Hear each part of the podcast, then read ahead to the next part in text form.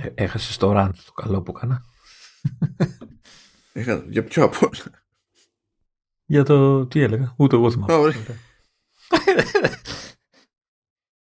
Α, ναι, για το άρθρο ρε, που σου έλεγα. Για, τα... Α, ναι, ναι, ναι, ναι. για την μπαταρία. Ωραία, τώρα θεωρητικά συ... έκανε συγχρονισμό το, το focus και στο ρολόι, ενώ την άλλη φορά δεν έκανε. OK. Okay. Εννοείται ότι το, το Universal Control γαμιέται πάλι, παρόλο το... Ε, έχει φάει ένα, ε, από ό,τι έχω καταλάβει, τρώει φρίκι, Ναι. επειδή έχω ενεργό και το sidecar. Και εκεί που δουλεύω σβήνει το sidecar, κλείνει η οθόνη και αυτά, και συνήθως μου ενεργοποιεί το, si- το, το Universal Control. Μμ. Γιατί τώρα, από ό,τι κατάλαβα, για κάποιο λόγο αποφάσισε ότι όταν το Universal Control το mouse θα πρέ- ε, είναι από τα δεξιά, ενώ το είχα πει να είναι από κάτω η οθόνη, ξέρεις, στο, στο display settings και αυτά. Και μάλλον επειδή χρησιμοποίησα το sidecar και είναι και αυτό από κάτω, αποφάσισε ότι θα πάει δεξιά. Οπότε όταν πηγαίνω το mouse εκείνη την ώρα που δουλεύω, ξέρεις, να τραβήξω κάτι κτλ. Αυτό νομίζω ότι πάω για, για, για, για Universal Control. Κλείνει sidecar, ε, ανοίγει Universal Control, τα πάντα έτσι. Ο- και όχι πάντα έτσι. Δηλαδή μπορεί απλά να σου κλείσει το sidecar να μην δουλεύει τίποτα άλλο. Ξέρουμε γιατί το έχουν βαφτισμένο beta. Καταλαβαίνεις. ναι, ναι, ναι, ναι, εντάξει, είναι, είναι προφανές. Αλλά έχει πλάκα γιατί δεν τα βγάζει συνέχεια. Ε, δεν ξέρω, κάνουν αλλαγές από server side και αυτά μπορούν να κάνουν σε αυτό το feature τέτοια πράγματα; Όχι, αυτό δεν είναι θέμα Ε, server, αυτό είναι τοπικό. Ε, α- ναι, άρα, άρα δεν ξέρω, εμφανίζει μαγικά πράγματα. Εκεί που δεν τα εμφάνιζει, εμφανίζει μαγικά. Ω, εντάξει. Κοίτα, και, ε, και εγώ είμαι random. Θυμάσαι που σου λέγαμε automations που από beta σε beta μου χαλάσανε. Μμ. Ναι, Μμ. τώρα είναι random. Άλλες φορές λειτουργούν, άλλες φορές δεν λειτουργούν. Και απλά είμαι σίγουρος ότι θα ισιώσουν αν πάω και τα διαγράψω και τα ξαναστήσω. Και απλά βαριέμαι. Αλλά προφανώς δεν βαριέμαι να εκνευρίζομαι τα ανάλογα με την περίπτωση ξανά και ξανά όταν διαπιστώνω ότι δεν γουστάρουν, ας πούμε.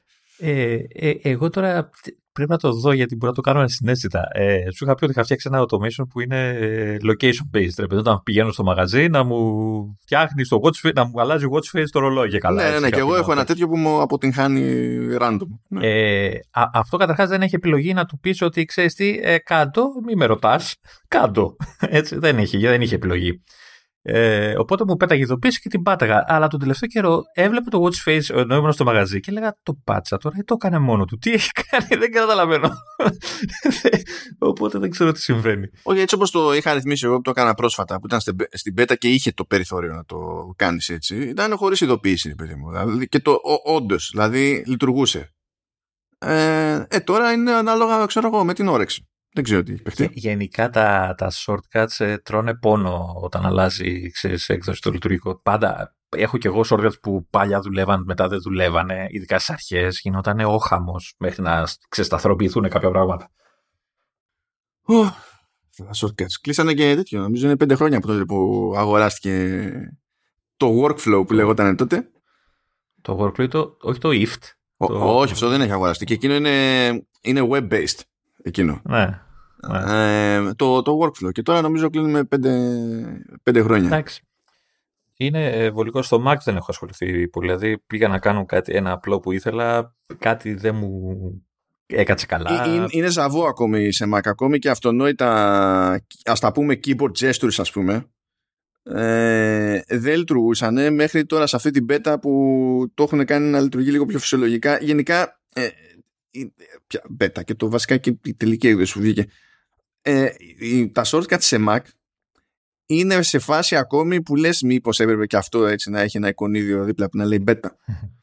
Για πάνω ένα χ, ένα χ, ένα stop, κάτι. είναι, ναι, αλλά δεν είναι, δεν είναι ακίνητη όμως ρε παιδί μου, δηλαδή από, ε, από update σε update, καθώς τρέχει το Monterey ας πούμε, ε, όλο και κάποια τρύπα κλείνουν, δεν είναι ότι κάθονται και το κοιτάνε, περιμένουμε ξέρεις, την επόμενη μεγάλη αναβάθμιση ας πούμε, αλλά τέλος πάντων έχουν δρόμο, έχουν δρόμο εκατέρωθεν, εντάξει.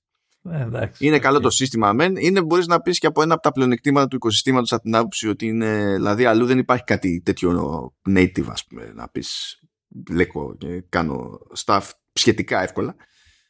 Αλλά έχει, σε κάθε περίπτωση εξακολουθεί να έχει δρόμο, ρε παιδί μου, το, το όλο πράγμα. Και σίγουρα έχει δρόμο σε- στο, στο πώς, το, πώς πλασάρει αυτή την πληροφορία η Apple στο χρήστη. Δηλαδή έχει πάρα πολλά πράγματα όταν προσπαθείς να φτιάξεις ένα shortcut ας πούμε, που δεν συνοδεύονται από εξήγηση της προκοπής ώστε να βγάλεις νόημα. Και α, άμα, άμα ξέρεις, ξέρεις. Έτσι. Άμα δεν ξέρεις όμως, το ζήτημα είναι να σε βοηθάει και λίγο να μάθεις.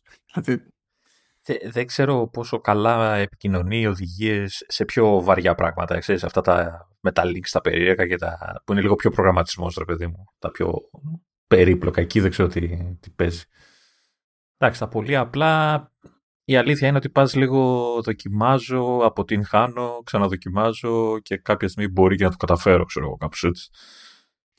Εντάξει, αφού ξεκινήσαμε έτσι όπως ξεκινήσαμε, να πετάξουμε για ένα τέτοιο που δεν ήξερα να το βάλω αυτό ούτε καν στις κατηγορίες. Γενικά αυτή την εβδομάδα είχε δύο τέτοιο. Είχε, είχε δύο hiccups.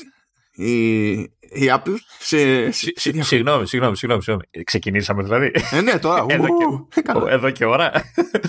πάλι, πάλι χωρίς να πούμε ένα γεια στους ανθρώπους. Yeah. Ε, Ορίστε, είπαμε, ήταν ένα ακριβώς αυτό που ζήτησες. Οπότε νομίζω είμαστε κομπλέ. Ναι, ναι. Είμαι περίεργος να δω πού θα το ξεκινήσεις το, το λόγο, γιατί η ροή της συζήτησης ήταν. Τι να ξεκινήσω τώρα, αυτό ήταν γενικά, ήταν λίγο κούκο αυτό. Ε, τώρα είχε, στι δύο εβδομάδες είχε δύο μερίδες outage έτσι, σε υπηρεσίες της Apple. Αλλά outage, outage, όχι αυτά τα κλασικά που μπαίνει στο status page ε, και είσαι σίγουρος ότι ε, δεν κάνουν καν τον κόπο να σημειώσουν όλες τις υπηρεσίες που έχουν πρόβλημα ή που είναι στο κεντρινάκι. Ε, μερικοί χρηστέ αντιμετωπίζουν κάποιο πρόβλημα κτλ. Ε, σκάς και τα μισά ξέρω εγώ ήταν κόκκινα. ήταν τέλος. Δεν, δεν λειτουργούν. Ε, είχαν τραβήξει μπρίζα δηλαδή. ναι, ήταν φάση. Έχει πεθάνει το sync στο calendar. Νεκρό το calendar, ξέρω εγώ. Ήταν, είχαν, δεν λέμε για πιο πολύπλοκα. Σε κάποια φάση δεν λειτουργούσε το iTunes Store. Δεν λειτουργούσε το Apple TV Play. Ήταν νεκρά όλα, ξέρω εγώ. Σε διάφορα τέτοια. Mm. Ε, δεν λειτουργούσαν τέτοιο. Το, το backend στο, το, για Apple developers. Δηλαδή πήγαινε ο άλλος να κάνει login στο account του για να κάνει κουμάντα και έλεγε. Mm, mm. Αυτό με το calendar μου δίνει μία αυτή γιατί προσπαθούσα να. Όχι εγώ, η σύζυγος, να βάλει ένα event στο ημερολόγιο και το έβαλε δύο-τρεις φορές και της λέγα δεν το έβαλες και τα έχεις κάνει χάλια. Και μπορεί να φταίει αυτό τώρα. Ούψ. Ούψ. Ναι, ε, επανήλθανε, δεν είναι. Τη, σήμερα που γράφουμε είναι 23 του μήνα, νομίζω και προχτές 21 του μήνα είχα, είχαν κάτι θέματα που εκεί τράβηξε περισσότερο. Τώρα φτιάχτηκαν πιο γρήγορα, παιδί μου. Εντάξει, αλλά παίζουν, παίζουν staff. Και δεν ξέρεις τι να πρωτοϋποθέσεις, γιατί είναι σε αυτή την περίοδο που έχουμε και την ομαδάρα εκεί πέρα που λέγεται Λάψου στη διάλογο λέγεται, που έχει τσιτωθεί να κάνει επιθέσεις παντού και έχει, έχει προκύψει ότι από τους στόχους είναι και η Apple, γιατί προφανώς θα ήταν. Ε, ναι, και, και η Apple στόχος, χαίρομαι πολύ. Αλλά έχει κάνει ζημιά παντού, ρε. Έχει, έχει χώσει Vodafone, έχει χώσει Nvidia. Τώρα αυτές τις μέρες έχω σε Microsoft. Τουλάχιστον ε, Microsoft η ζημιά ήταν σχετικά μικρή. Δηλαδή, τους κλέψανε source code αλλά ξέρεις, από Bing. Και καλά Bing. Bing εξακολουθεί και ένα προϊόν που τρέχει. Κορτάνα, λες καλά φιλαράκι. Πρέπει και η Microsoft να έχει ξεχάσει ότι. Ε, ε, ε, ελπίζω να μην κλέψαν το save μου από το Halo και από το Guardians of Galaxy που παίζω. όχι, όχι. Εντάξει, Δεν, δεν φτάσανε μέχρι εκεί. Δεν καβατζώσανε τίποτα από Office Windows, από Xbox και τέτοια ρε παιδί μου και τα λοιπά.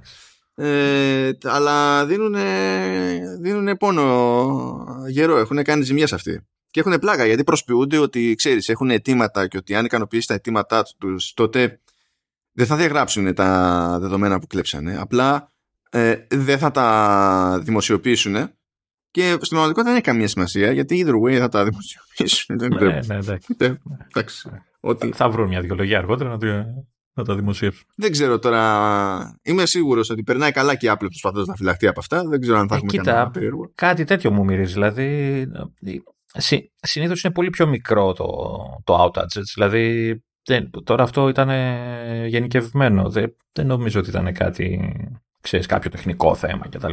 Yeah, θα μπορούσε. Γιατί τώρα αυτή η ομάδα, ε, τουλάχιστον κρίνοντας από άλλα breaches που έχουν παίξει, συνήθως προσπαθεί να πάρει τον έλεγχο κάποιου εσωτερικού συστήματος και το κάνει με στοιχεία κάποιο engineer της εταιρείας και τα λοιπά, ας πούμε, που δεν ξέρω πώς τα έχει βρει, μπορεί με phishing, με social engineering, με δεν ξέρω, υπάρχουν διάφοροι τρόποι. Το ζήτημα τους δεν είναι να σου ρίξουν την υπηρεσία, το ζήτημά τους είναι να την πέσουν εκεί που πονάει, σε προϊόντικά πράγματα που δεν πρέπει να βγουν προς τα έξω. Αλλά τώρα, εντάξει, ξέρω εγώ, τρέχει και ο πόλεμος στη Ρωσία, δεν ξέρεις ποιος πάει ποιον. Στην Ουκρανία. Στην, με τους Ρώσους, ναι, στην Ουκρανία. Sorry, sorry, sorry. Ναι, με ε, τους Ρώσους τέλος πάντων. Εγώ σκέφτηκα τους Ρώσους γιατί οι Ρώσοι θα, ναι. άμα είναι, θα την πέσουν σε Αμερικανική εταιρεία, δεν θα την πέσουν οι Ουκρανοί. Οπότε ξέρεις. Ναι. ναι. Βλέπω ότι επηρεάστηκε και, και το Siri. Ε, δεν πιστεύω να κλέψαν τα δεδομένα των ελληνικών ε, και να έχουμε καθυστέρηση. Τι, δεδομένα ήταν, τα δεδομένα των ελληνικών ήταν κάποιος είχε πατήσει με ελληνικό script α, κατά λάθος. και τώρα ξέρεις, θα, θα, διαγρά, θα διαγράφηκε και αυτό και θα είναι που, που τώρα να ξεκινήσουμε από την αρχή. Ωραία, το... και ποιο ήταν το πλήκτρο που πάτησε; Ναι, ποιος τη μάθε τώρα και τέτοια. ναι. άστο, άστο, άλλη φορά, άλλη φορά. Anyway, έστω ότι έχουμε πρόγραμμα. Για πάμε. Ε, ορίστε, αφού με αυτό ξεκινάς Σωστά τα κάνω. Ναι, αλλά ότι έχουμε προβλεπέ το κλασικό το πρόγραμμα. Και εντάξει, λοιπόν, έχουμε πολλά πράγματα μικρά να βγάλουμε από τη μέση πριν πάμε στο... στα, στα main events. Πάμε λίγο Apple TV Plus. Ανακοινώθηκε νέο animated ε, series που λέγεται Pinecone and Pony. Είναι κονέ με την DreamWorks που τρέχει έτσι κι αλλιώς, δεν είναι η πρώτη συνεργασία που έχουν. Ε, και ναι, να πω ότι το σχέδιο δεν μου αρέσει, λυπάμαι. Μου θυμίζει, κά, κάποιο μου, θυμίζει λίγο Φινέα και Φέρμπ. Ε, ναι, κάτι προς τα κάτι εκεί. τέτοιο ναι. μου θυμίζεις, ναι. ναι. Σε κάθε περίπτωση βασίζεται σε, ε, σε βιβλίο ε, το The Princess and the Pony του... Συγγνώμη, αυτό είναι Pony. Τώρα, ναι, ε, ε, ε, επειδή προσπαθεί το σχέδιο να βγάζει νόημα ως προς αυτό. Δηλαδή, ναι, ναι, άστα να πάνε και μία που ανακοινώθηκε και μία που είναι να σκάσει 8 Απριλίου. 8 επεισόδια θα, θα έχει λέει. Έχει να κάνει με μία κοπέλτσα που λέγεται Pinecone που με τη βοήθεια του καλύτερου τους φίλου που λέγεται Pony και φαντάζομαι είναι Pony. Ε, ε, μαθαίνει ότι υπάρχει λέει πάνω από ένας τρόπος για να γίνει κάποιος μαχητής, πολεμιστής or whatever.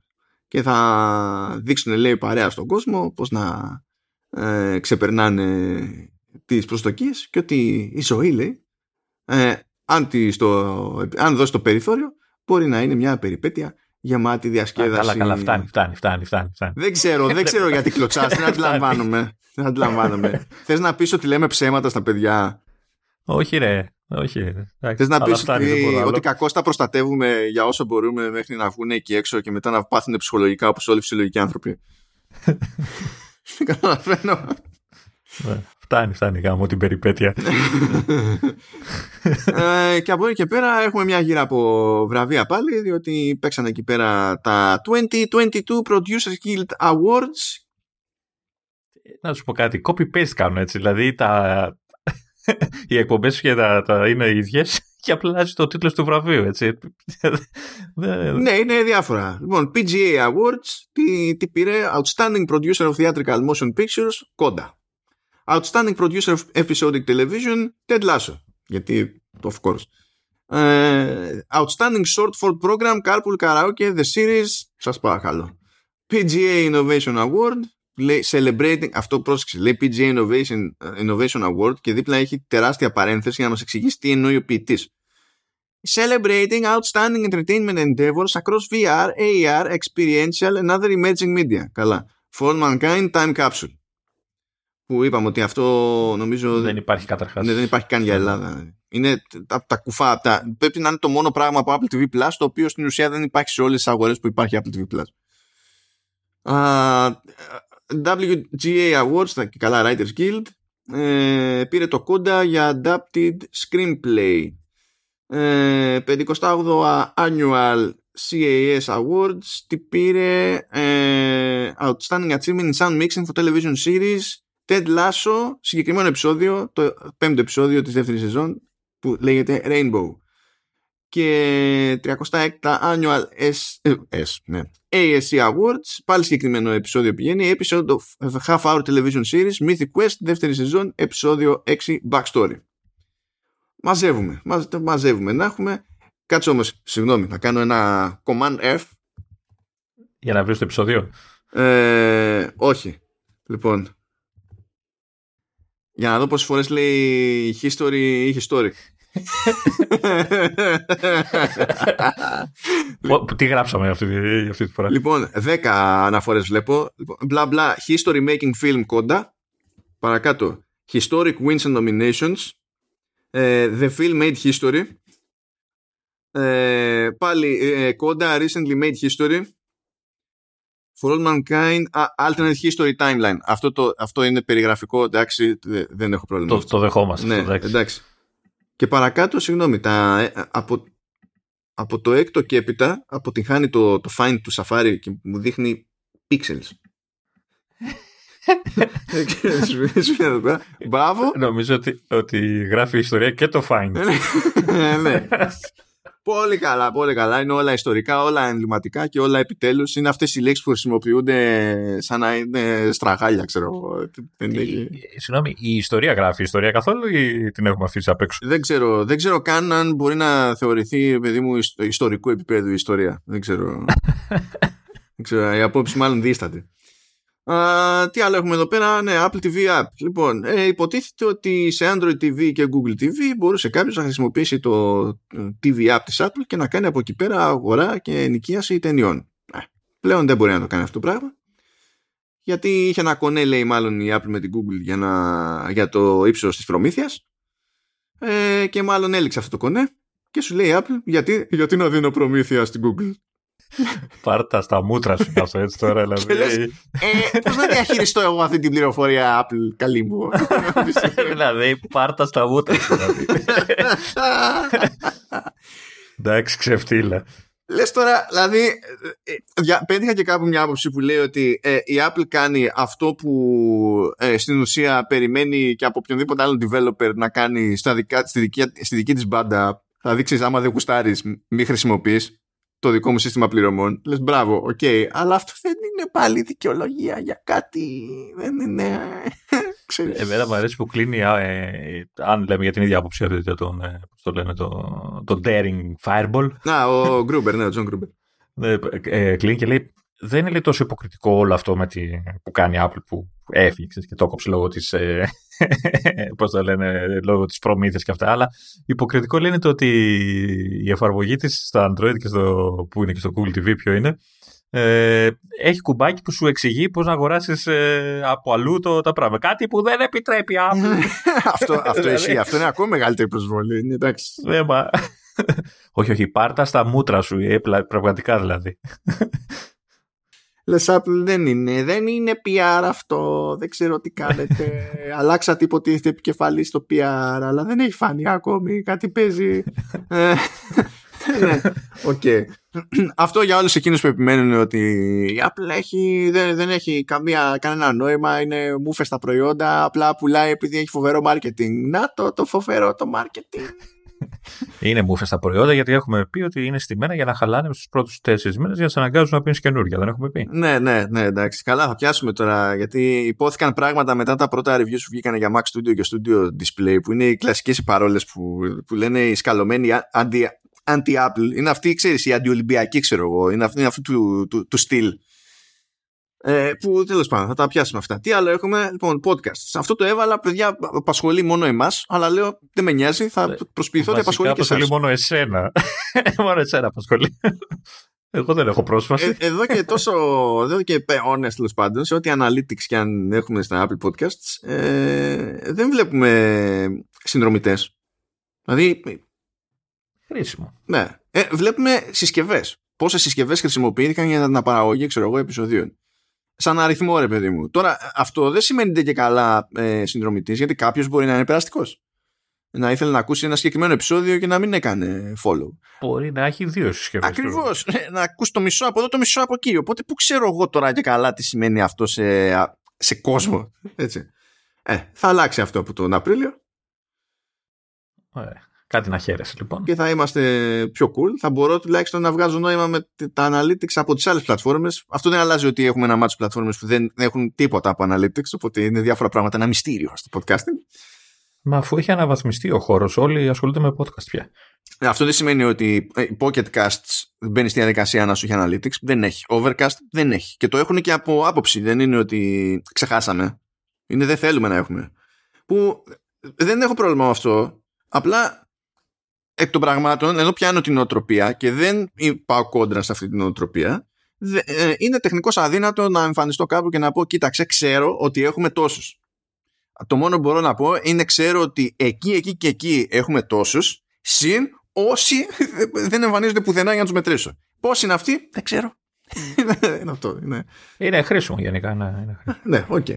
ε, ένα το οποίο είναι πιο χρήσιμο για αυτούς που κάνουν συνδρομητικά μέσω Apple Podcasts είναι, που αυτό είναι όντως πιο χρήσιμο άκου τώρα, όταν ήθελες να ανεβάσεις συνδρομητικό επεισόδιο έπρεπε οπωσδήποτε να το ανεβάσεις ε, ως αρχείο Wave ή FLAC. Γαϊδούρε. Ναι. Μετά έκανε το σύστημα ό,τι ήταν να κάνει. Δεν είναι ότι ξέρεις, ο τελικός χρήστης έκανε stream, ξέρω εγώ, το WAV. Ε, αλλά τώρα λέει δεχόμαστε και αρχαία MP3. Πόσο δύσκολο ήταν να είναι από την αρχή αυτό το πράγμα για να μην χρειάζεται γαϊδουρό uploads. Πόσο δύσκολο. Γιατί παιδιά, εντάξει, όταν το κάνουμε εμείς εδώ MP3 που σε χάφτον είμαστε και ένα κλικ πάνω από, από ποιότητα ήχους. Δηλαδή το συνήθε, ξέρω εγώ, για, για ομιλία είναι να πηγαίνουν και να συμπιέζουν, ξέρω εγώ, στα 64 kilobit. Ε, ε, εμείς πάμε συνήθως στα, στα 96. Αν είχαμε κάτι με μουσική, και αυτό θα ήταν... Ε, δεν λέμε τώρα να παίζει με μουσική, αλλά έστω ότι είχαμε ένα μουσικό σήμα. Τίτλου, τίτλους αρχής, ξέρω εγώ, κτλ. Μπορώ να τραγουδάω εγώ, αν θες έχουμε πει. Μουσική είπαμε, Λεωνίδα. Ε, ε, θα ήταν άθλια. Δηλαδή και στα 96. Θα έπρεπε οπωσδήποτε, δηλαδή, μήνυμου να πάω 128 μόνο και μόνο για να πω ότι αυτό το κομμάτι, το, το λίγο, ακούγεται. Είναι, ξέρεις, κάπως έτσι. Α, αλλά αν έπρεπε να, να ανεβάσω το Wave, θα ήταν, ξέρω εγώ, θα έπρεπε να κάνω upload ε, 2 γίγκα, 2,5. Για why, γιατί, no point. Πάντως, άμα τραγουδάγω στο σήμα της αρχής, δεν χρειάζεται να ανεβάσει ποιότητα, μάλλον να την κατεβάσει χρειάζεται. Οπότε γλιτώνεις. Αυτή είναι μια λύση που δεν είχα σκεφτεί. Σε ευχαριστώ πάρα πολύ, Λεωνίδα. σε περίπτωση που έρθει η ώρα, θα ξέρω τι να κάνω πλέον. Είσαι καλός φίλος, πάνω απ' όλα. Είδες, είδες. Anyway, ναι, πάει, πάει και αυτό. Ε, μια εξέλιξη έχουμε. Αυτό νομίζω ότι θα αφορά πολύ περισσότερο κόσμο από ό,τι είπαμε τώρα για Apple Podcasts. Ε, είναι ότι το Shazam που τυχαίνει να ανήκει στην Apple Cost Reasons ε, προσθέτει λέει πληροφορίες για τοπικές συναυλίες. Αυτό είναι χρήσιμο αρκεί να είναι όντως για όλους. Δηλαδή να... Είναι, το τσεκάρεις, είναι και για Ελλάδα. Γιατί στην ουσία πηγαίνει και τραβάει από το Bands in Town που είναι μια πλατφόρμα που κάνει αυτό και αυτή η πλατφόρμα κάνει track έτσι κι αλλιώς την Ελλάδα, οπότε κουμπλέ. Α, άρα θα έχει τα πάντα. Αλλά και από ό,τι κατάλαβα ε, πάει με βάση αυτό που έχεις ε, σαζάμι. σαζάμι. για να βρεις. Α, όχι, όχι, δεν είναι. Ε, άμα, άμα ψάξεις καλλιτέχνη, ή άμα, έχει νομίζω και κατηγορία concerts near you και μπορείς να τσεκάρεις πλέον. Δεν είναι, δεν είναι ότι πρέπει να ψάξεις ένα κομμάτι και μετά θα σου βγάλει μόνο κάτι αν σχετίζεται με τον καλλιτέχνη του κομματιού κτλ. Όχι, μπορείς να. Και αγοράζεις και εισιτήρια κατευθείαν από εκεί; Ε, δεν πολύ νομίζω. Βλέπω ότι. Βλέπω ότι φωτογραφία που λέει Get Tickets, αλλά δεν ξέρω κατά πόσο. Ναι, αλλά δεν, ε, δεν ξέρω κι εγώ αν σε πετάει, ξέρεις, το Banding Town ναι. ή τέτοιο. Έχει και επιλογή add to calendar κτλ. Αλλά πήγα και τσεκάρισα δηλαδή τη, τουλάχιστον την πλατφόρμα στο web και βλέπω ότι κάνει track Ελλάδα. Ok, okay, χρήσιμο. Και μου άρεσε κιόλας που έχει τέτοιο, έχει ξεχωριστή καταχώρηση. Ε, που είναι, που είσαι, κάτσε να το βρω εδώ πέρα. Έχει ξεχωριστή καταχώρηση, σαν να είναι δύο διαφορετικά πράγματα ε, για Scorpions και Alice Cooper με τη λογική ότι ο Alice Cooper είναι guest στο Scorpions. ναι. Αλλά το έχει και αυτό, εντάξει. Αλλά anyway. Ναι, γιατί προφανώς μπορεί να ψάξει ένας τη μία μεριά, το άλλο στην άλλη μεριά. Ναι, ναι.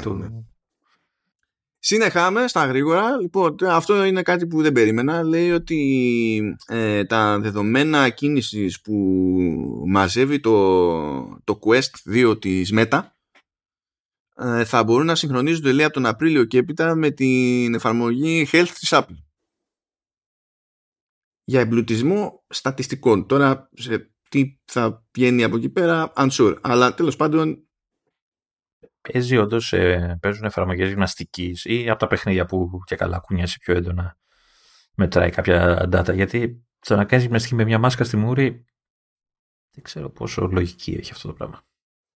Δεν έχεις παίξει Beat Saber για αυτό λες αυτά. Έχω παίξει Beat Saber και είναι γαμάτο. Ε, τότε αλλά... τι, και δεν είναι άσκηση; Ε, ε, τα, α, αν, ναι, δεν είναι όμως. Εννοώ να υπάρχει σε εφαρμογή κάθε αυτή η προπονητική ρε παιδί μου προπόνησης. Το να παίζεις κάτι που απλά κουνιέσαι λίγο πιο έντονα, εντάξει. Κοίτα, εδώ πέρα λέει all your exercise stats, λέει including your activities both in and out of VR can be tracked and available in one place. Ξέρω εγώ τι να σου πω τώρα. Εντάξει, ok. Okay. Πάντως είναι ένα θετικό βήμα, okay, Γενικά το, το, το Health App, το έχω ξαναπεί, ε, ψάχτε το όσοι δεν έχετε ασχοληθεί, έχει πολύ πράγμα. Ναι, ναι, ναι, όλο και κάτι χρήσιμο θα έχει δηλαδή, που δεν το έχετε πάρει χαμπάρι.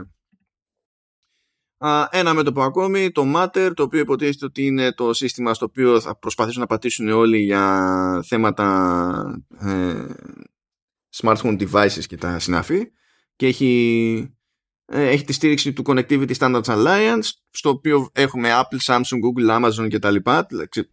Γιατί είχαμε 500 συστήματα ό,τι να είναι.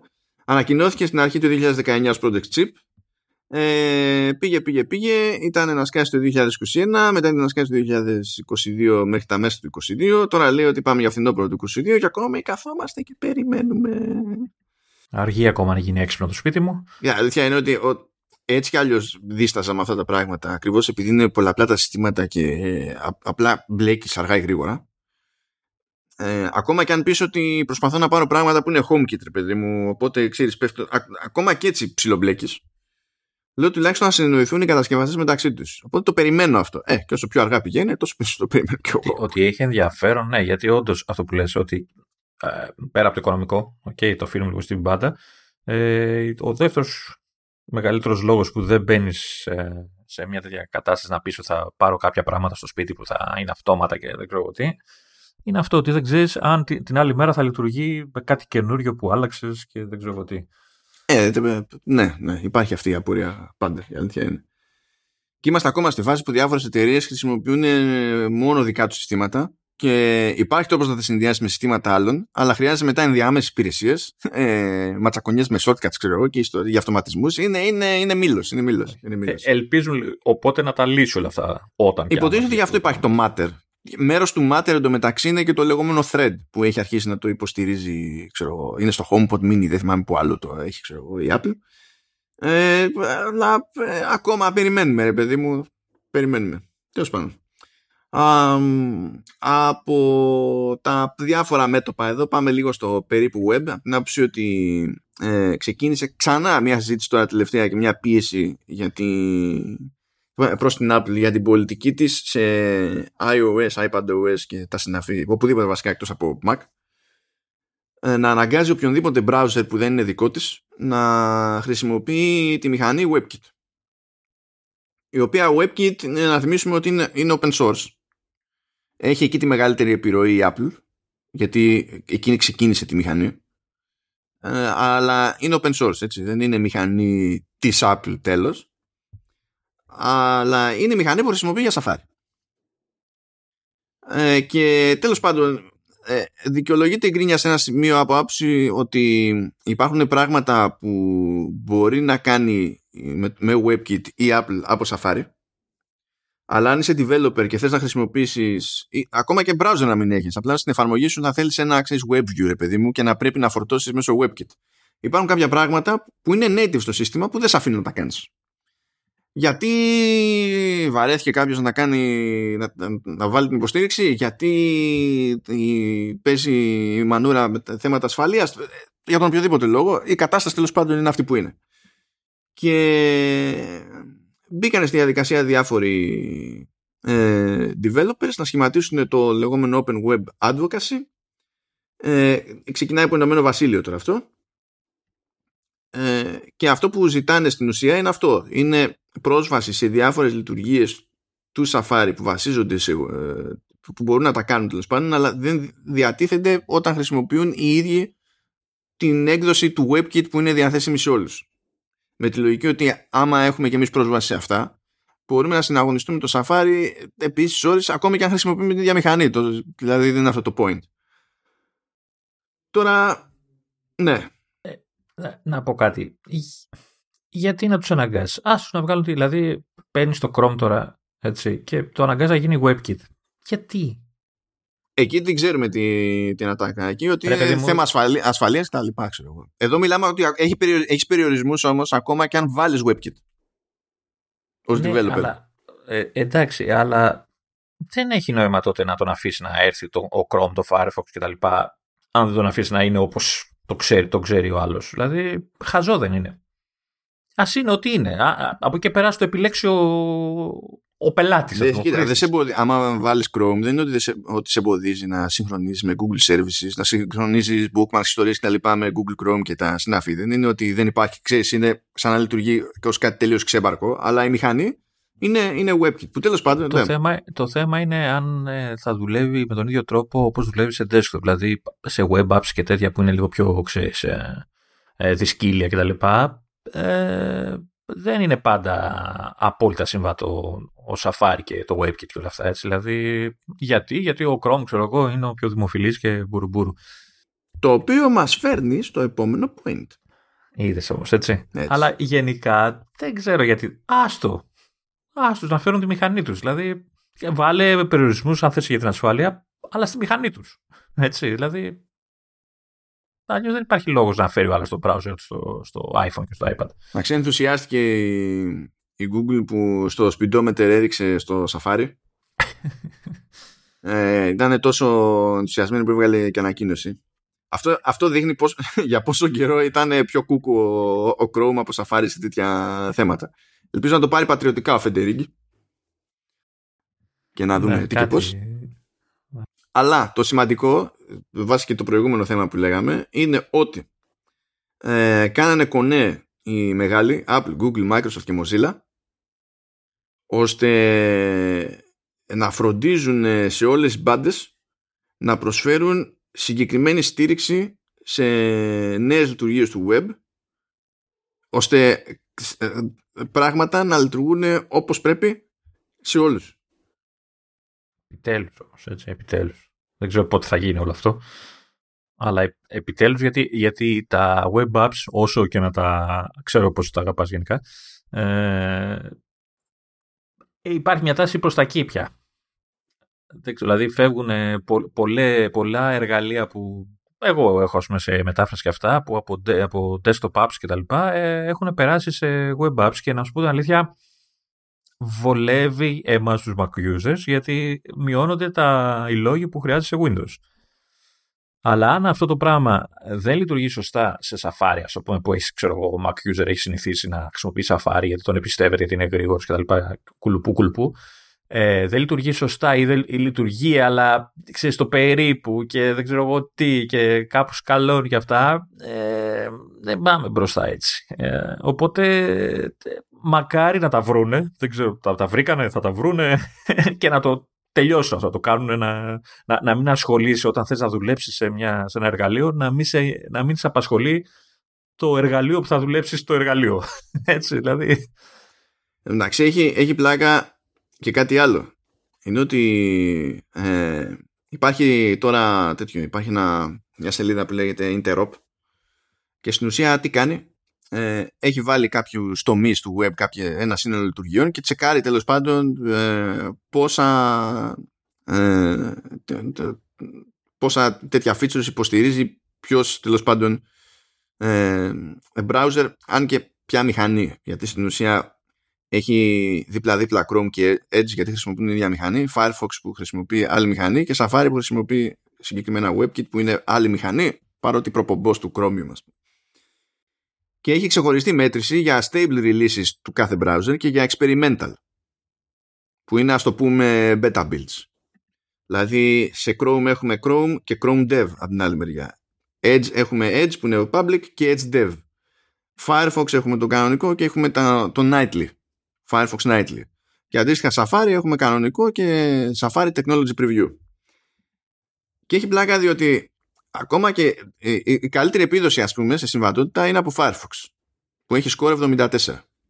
Σε, αυτό είναι το, το σταθερό ή το... Είναι το stable. Είναι το stable. Okay. Και 74 έχει και στο experimental. Είναι, είναι η μόνη περίπτωση που ισχύει αυτό. Κάτσε, περίμενα. Άρα δεν πειραματίζεται με τίποτα. Γιατί εκεί δεν θα έπρεπε να έχει παραπάνω. Ή περνάει υποστήριξη πιο γρήγορα στο public. Ah, okay. Οπότε ακόμα και αν υπάρχει απόκληση ξέρεις, μεταξύ των nightly και των public, ε, δεν κρατάει για πολύ, περνάνε στα γρήγορα, ρε παιδί μου, ξέρεις, κανονικά. Ε, αυτό σημαίνει την καλύτερη επίδοση την έχει ο Firefox και αυτό σημαίνει ότι στην ουσία το 25% σε 15 τομείς που, που εστιάζει αυτό το benchmark ας πούμε είναι χαμένο. και αυτή είναι η καλύτερη επίδοση σε, σε browser. Ο Safari είναι πολύ πιο κάτω από ό,τι θα ήθελα από την αλήθεια. Ναι, ναι, ναι. Λοιπόν, τώρα πιάσε να δεις. Ε, Chrome και Edge σε stable έχουν score 66 και σε experimental έχουν 71. Δεν είναι τεράστια. Είναι κοντά στο, είναι κοντά στο Firefox, ναι. Ναι, δεν είναι τεράστια η απόκληση, ας το πούμε. Δεν είναι μεγάλη απόκληση και μεταξύ, ξέρεις, stable και τέτοιο. Και έχει Safari που σε stable είναι 51 με διαφορά το χειρότερο score αλλά σε experimental είναι 72. Δηλαδή σε experimental, το technology preview του Safari που είναι διαθέσιμο μπορεί να το κατεβάσεις ποιος να είναι, έτσι. Ε, ε, είναι ένα πόντο πάνω από Chrome και Edge, τα αντίστοιχα dev builds όμως, έτσι. Και δύο κάτω από Firefox Nightly, αλλά το stable version του, του Safari είναι κούκου.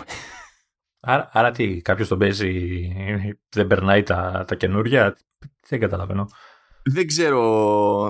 Φαντάζομαι έχει να κάνει με το πώς λειτουργεί η ομάδα του Safari σε μία, από τη μία μπάντα και το πώς προχωράνε τα, πώς προχωράει η ενσωμάτωση των updates στα releases του OS. Γιατί τα updates του Safari συνδέονται με τα updates του macOS. Κάτι, κάτι που έχω ξαναπεί ότι πρέπει να σταματήσει να γίνεται έτσι. Θα πρέπει να γίνει αυτόνομη αυτή η εφαρμογή για να μπορεί να, να ενημερώνεται και πιο γρήγορα. Α πούμε, εμένα δεν με νοιάζει αν θα γίνεται αυτόνομη ή όχι, γιατί στην τελική κάθε τόσο και λιγάκι έχουμε και updates στο, στο macOS αλλά κάτι χάνεται σε αυτό, κάτι παίρνει αιώνες στο μεταξύ και δηλαδή πάλι η διαδικασία είναι, φαίνεται να είναι κάπου στραβή ρε παιδί μου, σαν φάση. Αυτό είναι καινούριο πράγμα, το Interop, ε, είναι καινούργια σελίδα ή υπήρχε και παλιότερα. Δηλαδή, το έχει δει ο Φεντερίκη ή όχι; Ε, καλά, ο Φεντερίκη είναι ο Φεντερίκη, θα έχει πάει χαμπάρι, δεν μπορεί. Εντάξει, τώρα νομίζω είναι περσινή υπόθεση, αλλά νομίζω ότι αυτή είναι η φετινή έκδοση. Γενικά γίνεται μια προσπάθεια, ξέρεις, να φανεί αυτό προς τα έξω περισσότερο, ρε παιδί μου. Ε, δηλαδή, συγγνώμη τώρα, αξίζει να κατεβάσω το technology preview; Ή είναι πολύ ασταθές; Όχι, κοίτα, στο παρελθόν έχω τραβήξει technology preview και όταν βγαίνουν νέες εκδόσεις κάνει update και μόνο το αυτό. Ξεχωριστά. Ε, δεν είναι δηλαδή ότι ξέρεις πρέπει να αναβαθμίσεις μακούβες. Ε, και δεν δηλαδή εντάξει τώρα μου πεις και τι κάνω εγώ σε web apps ξέρεις για να πέσω πάνω σε τείχο αλλά δεν είχα κάποιο ζήτημα Α πούμε αλήθεια. Και μπορείς να τον βάλεις να είναι και ο default, δηλαδή. Δεν σε εμποδίζει το, το σύστημα. Τουλάχιστον λέμε τώρα σε, σε desktop, έτσι, γιατί το προηγούμενο θέμα που λέγαμε είχε να κάνει πιο πολύ με mobile stuff και τέτοια. Αλλά όλα ξεκινάνε από αυτή την ιστορία στην πραγματικότητα. Από αυτές τις αποστάσεις που υπάρχουν. Ε, πρέπει να το δει λιγάκι, έτσι. Δηλαδή... Ε, ναι, όσο να πει.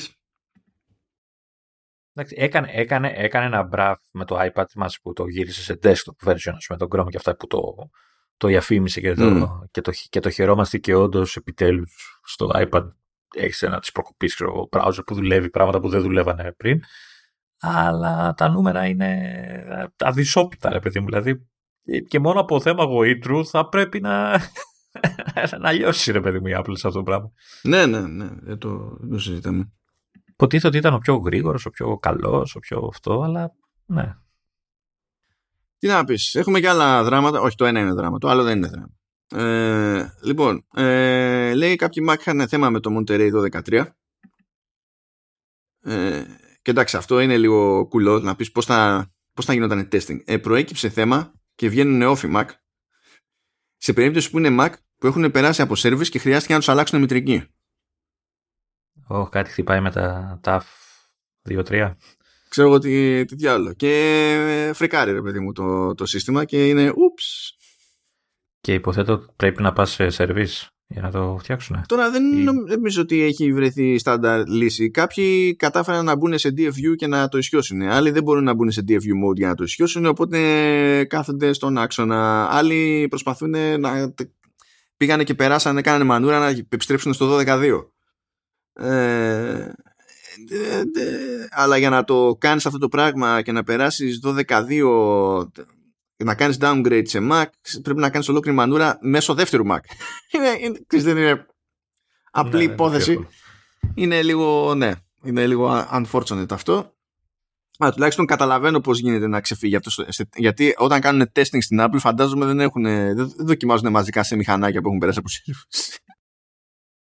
Προφανώς δεν το περιμένανε ότι θα γίνει κάτι γιατί Τι άλλαξε τώρα ακριβώς; Αλλά problem. problem. Κάποιος κάτι κάπου ξέφυγε.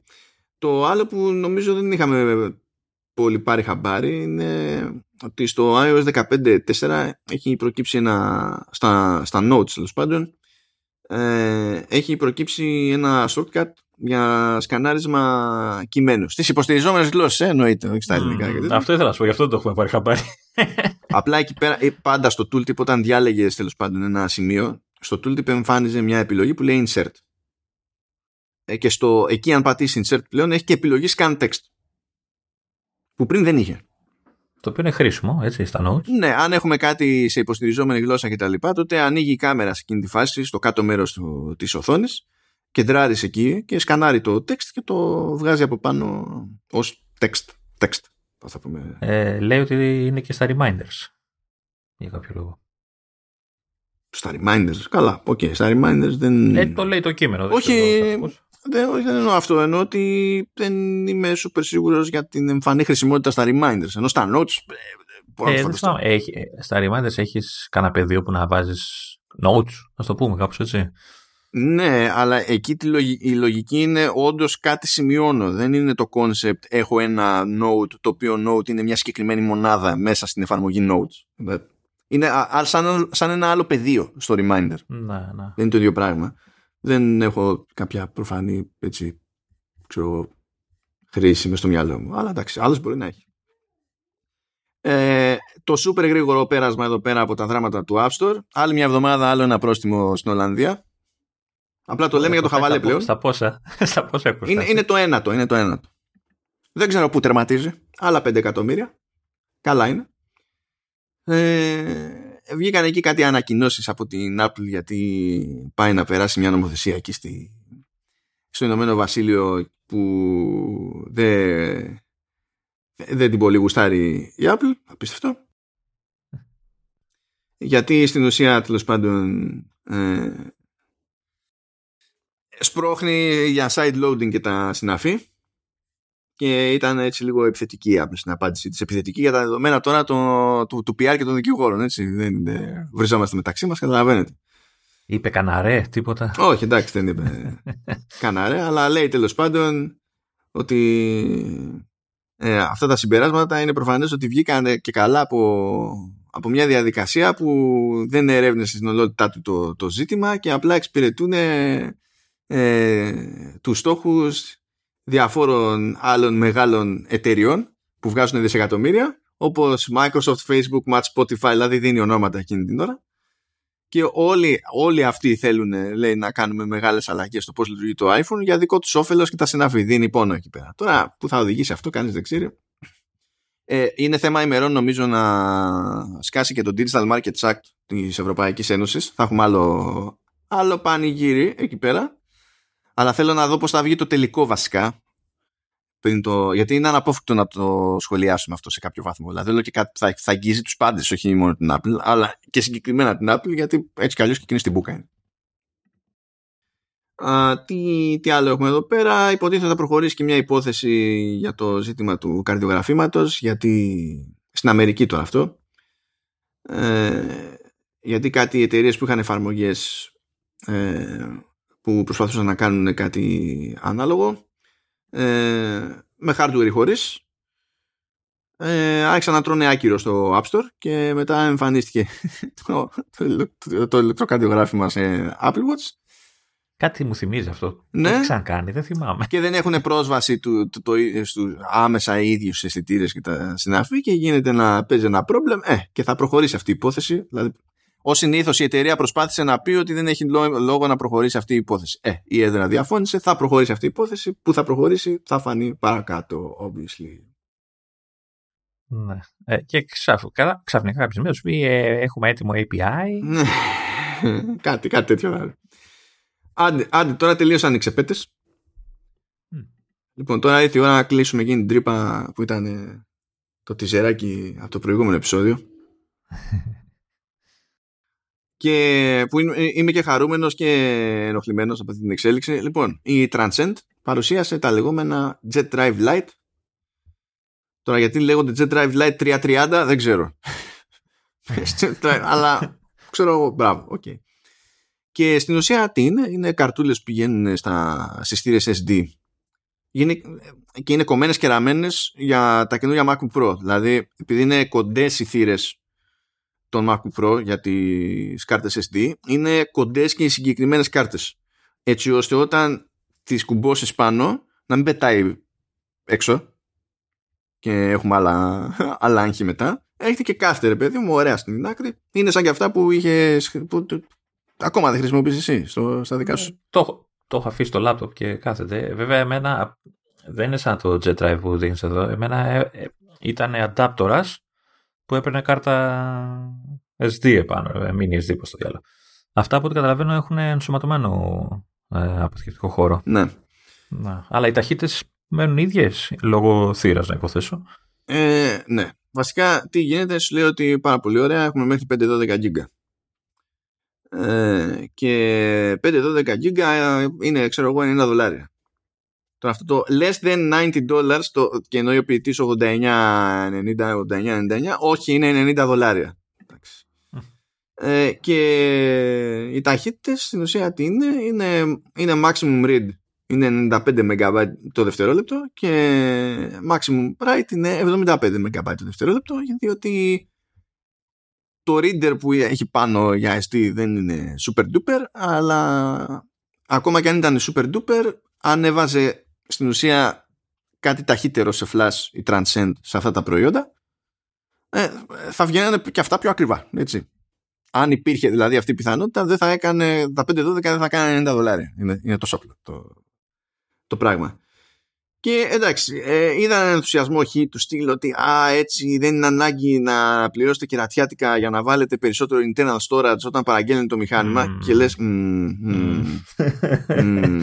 Γενικά αυτό δεν είναι ατάκα όταν το internal storage ε, έχει read 7,5 GB αυτό που αντιπροτείνεις έχει read 95 MB αυτό σημαίνει ότι δεν, δεν θα τα χρησιμοποιήσεις με τον ίδιο ακριβώς τρόπο αυτά τα δύο δεν, δεν είναι κακό να υπάρχει. Δηλαδή, αν δεν έχεις, ε, ξέρεις, δεν δουλεύεις ε, στυλ, βάζω, βγάζω κάρτες συνέχεια από μηχανές και αυτά και πάει ψηλοάχρηστη θύρα, όπως την έχω εγώ στο λάπτο που δεν.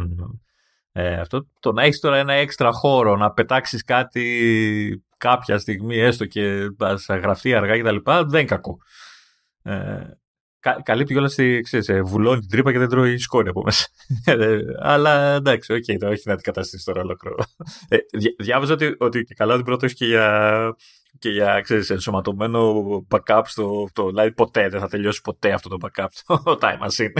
Εντάξει, κοίτα, το, το time machine τώρα επειδή πολλές φορές το, η ταχύτητα που γράφει το time machine δεν περιορίζεται από την ταχύτητα του drive επειδή αυτό που κάνει είναι, δεν είναι απλά μεταφέρω κάτι αρχεία κάπου, είναι πιο πολύπλοκο και τα κάνει bundles, ξέρω εγώ, και, και, και. Δεν είναι ότι αν έχεις κάτι υπεργρήγορο. Αν έχεις κάτι γρήγορο, ναι, θα πάει πιο γρήγορο το time machine. Αλλά δεν είναι ότι θα πάει και θα δει τώρα τι bandwidth έχω εδώ, είμαστε, βρήκα, θα το χρησιμοποιήσω όλο. Ναι, γιατί προσπαθεί να μην σου γονατίσει το σύστημα εντωμεταξύ. Μπορεί να μην είναι και καταστροφή αυτό. Αλλά πάλι όταν είσαι, ξέρω εγώ, με max 75 MB, που προφανώς δεν θα πιάνεις ανά πάσα στιγμή το max στο, στο write έτσι, γιατί αν είναι να κάνει backup με το time machine, το μας νοιάζει πόσο γρήγορα γράφει δεδομένα σε, αυτό το, ε, σε αυτή τη SD τέλος πάντων. Ε, μιλάμε για ταχύτητες περίπου σκληρού δίσκου. Δηλαδή είναι, είναι, είναι κάπως έτσι. Μαγνητικού κανονικού σκληρού δίσκου. Δεν είναι για χόρταση τέλος πάντων. Είναι μια λύση για διάφορα πράγματα. Ε, Κυρίως είναι λύση για το ότι δεν χρειάζεται να κουβαλήσεις έξτρα δίσκο ή αν δεν έχεις καθόλου. Έτσι. Κουμπώνεις αυτό και το ξεχνάς μέσα και κάνει αυτό backup μόνο του. Αλλά εντάξει. Ναι, είναι για ψηλοσυγκεκριμένα τώρα πραγματάκια. Αυτό δεν είναι για, για ό,τι να είναι. Μ' αρέσει εν τω μεταξύ, λέει είναι μια χαρά λέει για, για RAW images και 4K βίντεο κτλ. Άμα, ναι, για να πεις τα πετάω εκεί μέσα και κάθονται, ok. Okay. Να πεις όμως τα έχω εκεί και μετά θέλω να κάνω edit, αυτό είναι καταστροφή. Δεν μπαίνει. δεν προσπαθείς καν. Δεν προσπαθεί. Είναι σαν να δουλεύεις σε μηχάνημα με σκληρό δίσκο. Έχεις δώσει χιλιάδες ευρώ για να βάλει το MacBook και μετά δουλεύεις σε ένα τέτοιο αρχείο το ξέρω εγώ, ή γαϊδούρι, σαν να είναι σε σκληρό δίσκο. Γενικά όχι. όχι. Οπότε ναι, μεν, καλή φάση. Και προφανώς δεν είναι μόνο τώρα για τα καινούργια τα MacBook, γιατί για SD μιλάμε έτσι. Απλά είναι σχεδιασμένοι ώστε στο καινούργιο το σασί να έχετε και να κάθετε ακριβώς. Αλλά πάλι μπαίνει σε reader, δεν είναι. Ε, η, η αλήθεια, έχει, νομίζω και για, ακόμα και για το δικό μου από ό,τι βλέπω. Ε, ε, απλά αλλάζει το σχήμα λιγάκι και το μήκος, ξέρω εγώ τι, ανάλογα με το τι drive, τι θύρα μάλλον Μπορεί έχει. να μην το- αλλάζει και το μήκος, γιατί συνήθως οι θύρες που έχει η Apple είναι κοντές. Πάντα πετάνε οι κάρτες έξω. Δηλαδή, οι κανονικές οι κάρτες SD πετάνε Ναι, προς τα ναι. έξω. Ε, από το δικό μου τουλάχιστον θυμάμαι ότι είχε μοντέλο για συγκεκριμένο Mac. Ξέρω εγώ, δηλαδή ήταν, έκανε ξέρω εγώ, για το δικό μου το συγκεκριμένο μοντέλο. Ε, Έπρεπε να πάρεις άλλο μοντέλο για να. Τώρα η- για την Transcend δεν θυμάμαι. Εδώ νομίζω, Ναι. στο, συγκεκ... στο συγκεκριμένη περίπτωση τουλάχιστον, στο Jet Drive, νομίζω ότι δεν έχει τέτοια διαφοροποίηση. Σου λέει απλά Α, είναι ναι. συμβατό, ρε παιδί μου. Ναι, δεν ξέρω. Δεν ξέρω. Άρα παίζει να μην ε, εφαρμόζεις σε όλα, ξέρεις, flash. Ή, ή όχι, είναι ξεχωριστά μοντέλα. Κάτσε τώρα, γιατί τώρα πήγα. Εγώ ήξερα αυτό. Τώρα πήγα να τα... βρω. Για τα προϊόντα που μου, που μου λες, το θυμάμαι, ναι. Ε, που δεν Αυτό ήταν δεν θυμάμαι ε, πότε. τέτοια. δεν θυμάμαι πώς λέγεται. Όχι, έχει, όχι όντως έχει διαφορετικά. Έχει, έχει λίγο διαφορετικά. Γιατί έχει μικρές διαφορές η SD, card, η SD slot, ας πούμε, οπότε Ναι, ναι. για να, είναι, να, να έρχεται και να, είναι, ξέρεις, ε, να εφαρμόζει τέλεια. Πώς λέγονταν το δικό μου, δεν θυμάμαι. Δεν θυμάμαι κι εγώ. Α, τι ήταν το, όχι, ναι, nifty. Το Nifty Drive, ναι, έχεις δίκιο. Ναι, ναι, ναι. Ε, ναι. Οπότε το κάλυψαμε και αυτό. Πάμε λίγο για παράπονα για το καινούριο iPad Air. Αχ, θα τρίζουν τα κόκαλα. Ε, δεν ξέρω πόσο, επειδή όλο αυτό ξεκίνησε από το Reddit και επειδή μπήκα στο συγκεκριμένο thread που το πιάσανε τα μέσα Μμ. και όταν τουλάχιστον το βάζα στα notes για να δω δηλαδή εδώ πέρα. Ναι, ακ- ναι και, και σ- δεν είναι ακριβώς, ξέρεις, τι ήταν. Νομίζω ότι ό, όταν μπήκα, ξέρω εγώ, είχε λίγα comments και μετά που βγήκανε στα media Ναι, προσθέθηκαν comments, έγινε πιο μανούρα. Και λένε τέλος πάντων ότι λυγίζει πιο εύκολα το αλουμίνιο. Άμα πιέσεις το αλουμίνιο περισσότερο τέλος πάντων από πίσω, επηρεάζει και το LCD. Ε, που γενικά έτσι γίνεται άμα πιέσεις ένα πάνελ LCD. Απλά το λένε ότι επειδή είναι πιο. και καλά ότι είναι πιο λεπτό και πιο εύκαμπτο το αλουμίνιο, ότι αυτό είναι εφικτό να το κάνεις, ενώ με προηγούμενα iPad Air, ας πούμε, δεν ήταν εφικτό να το κάνεις ε, δεν τους αρέσει το δέσιμο και τα λοιπά, αλλά δεν είναι σαφές το τι σημαίνει αυτό στην πράξη. Από την άποψη ότι ε, είναι σε όλα, είναι ε, παρτίδα, είναι αποτυχία του QA ε, τώρα στα, στις πρώτες φουρνιές. Δεν ξέρω αν είναι σε όλα, γιατί εγώ έπεσα και σε άρθρο που έλεγε τι βλακείς είναι αυτά που λέτε και δε- εγώ με το δικό μου δεν έχω ακούσει τίποτα και δεν είναι ε, ξέρεις, ε, τρίξιμο, αλλά ε, ξέρεις, πατάς σε ένα σημείο και ακούγεται κάτι πολύ ανεπαίσθητο.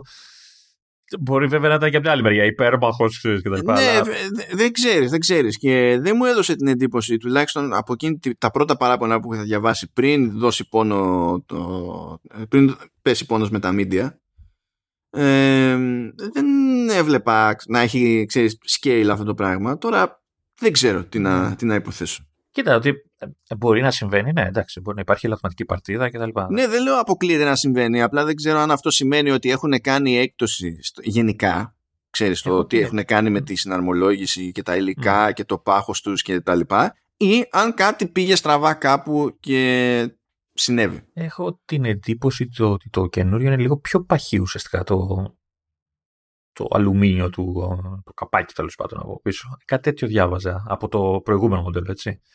Ε, τώρα μιλάμε για 0,0 αυτό, αλλά και πάλι δεν σημαίνει τίποτα. Α, Βέβαια, ακού- βλέπω και κάτι ατάκες που λένε, ξέρεις, ε, το κρατάω και νιώθω την μπαταρία από μέσα.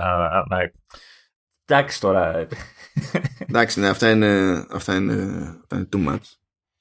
Αλλά ναι, τέλος πάντων. Απλά το αναφέρουμε για, τη, για την ιστορία. Καλά μας παιδιά. Και τώρα πάμε στο πιο τροφάντο. Βγήκαν οι, οι κριτικές για το, για το Mac Studio και για το Apple Studio Display. Ε, να, να πω κάτι πριν ξεκινήσεις. Τι ωραίες συσκευασίες φτιάχνει αυτή η Apple.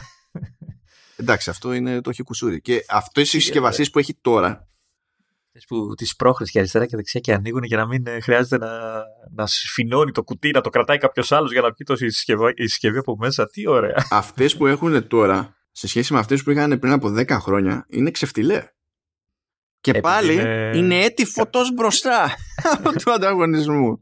Ε, Επειδή είναι, πώς το λένε, λιγότερα τα χαρτιά για, για οικολογικούς λόγους. ναι, ενώ κάποτε δεν είχαν μπει ακόμα σε αυτή τη, τη φάση και άμα δεις συσκευασία από το πρώτης γενιάς MacBook Air που είχα πάρει το 2008 που, που ήταν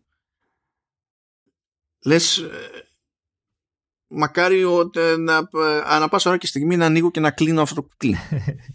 Όχι, εμένα σου λέω, δεν ξέρω αυτό που και η οθόνη και το στούντιο, το, studio, το Mac Studio, ε, αυτό που ανοίγουν τα πλαϊνά, τα ξέρεις και το βγάζεις από μέσα εύκολα, αυτό δεν ξέρω αν το κάνει τώρα τα τελευταία χρόνια. Α, δηλαδή λες, ε, okay, έχει μηχανισμό και στο κουτί. δηλαδή, okay. Ναι, ναι, ναι, το, το ζούνε, το ζούνε. Λοιπόν, και έχουν προκύψει διάφορα θεματάκια. Γενικά οι εντυπώσεις είναι, είναι ok, ειδικά για το για Mac Studio. Είναι καλές γενικά οι εντυπώσεις. Εντάξει, το μηχανάκι πρέπει να είναι. Εντάξει, αυτή είναι φωτιά έτσι. Βασικά είδα και, ένα, είδα και ένα teardown και είναι, είναι κατασκευάρα.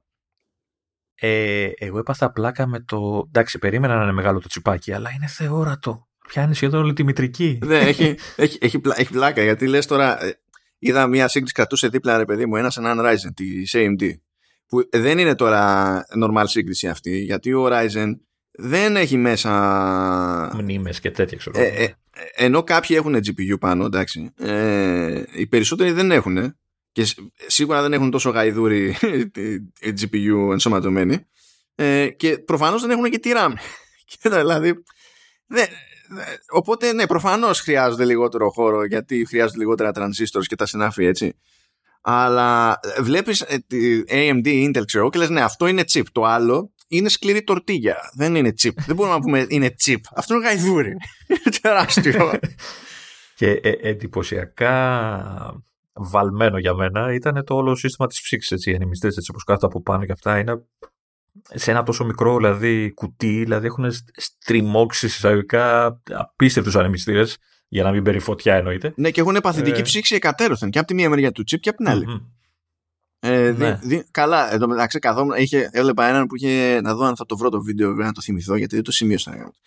Ε, που είχε συγκλονιστεί με το πόσο nail down ήταν όλα. Δηλαδή για το οτιδήποτε είναι 8 δισεκατομμύρια βίδες. Δεν κουνιέται τίποτα εκεί μέσα. Εντάξει, αυτό είναι προφανές. Και σου λέει ρε παιδί μου ότι εντάξει, ειδικά λέει, η σταθερότητα που έχουν και μόνο οι, οι, οι θύρες που υπάρχουν. Λέει δεν υπάρχει λέει, σε άλλο κατασκευαστή αυτό το πράγμα. Ο άλλος κατασκευαστής θα πει ότι εντάξει, γιατί να τις έχουμε τόσο σταθερές, σιγά και τι έγινε.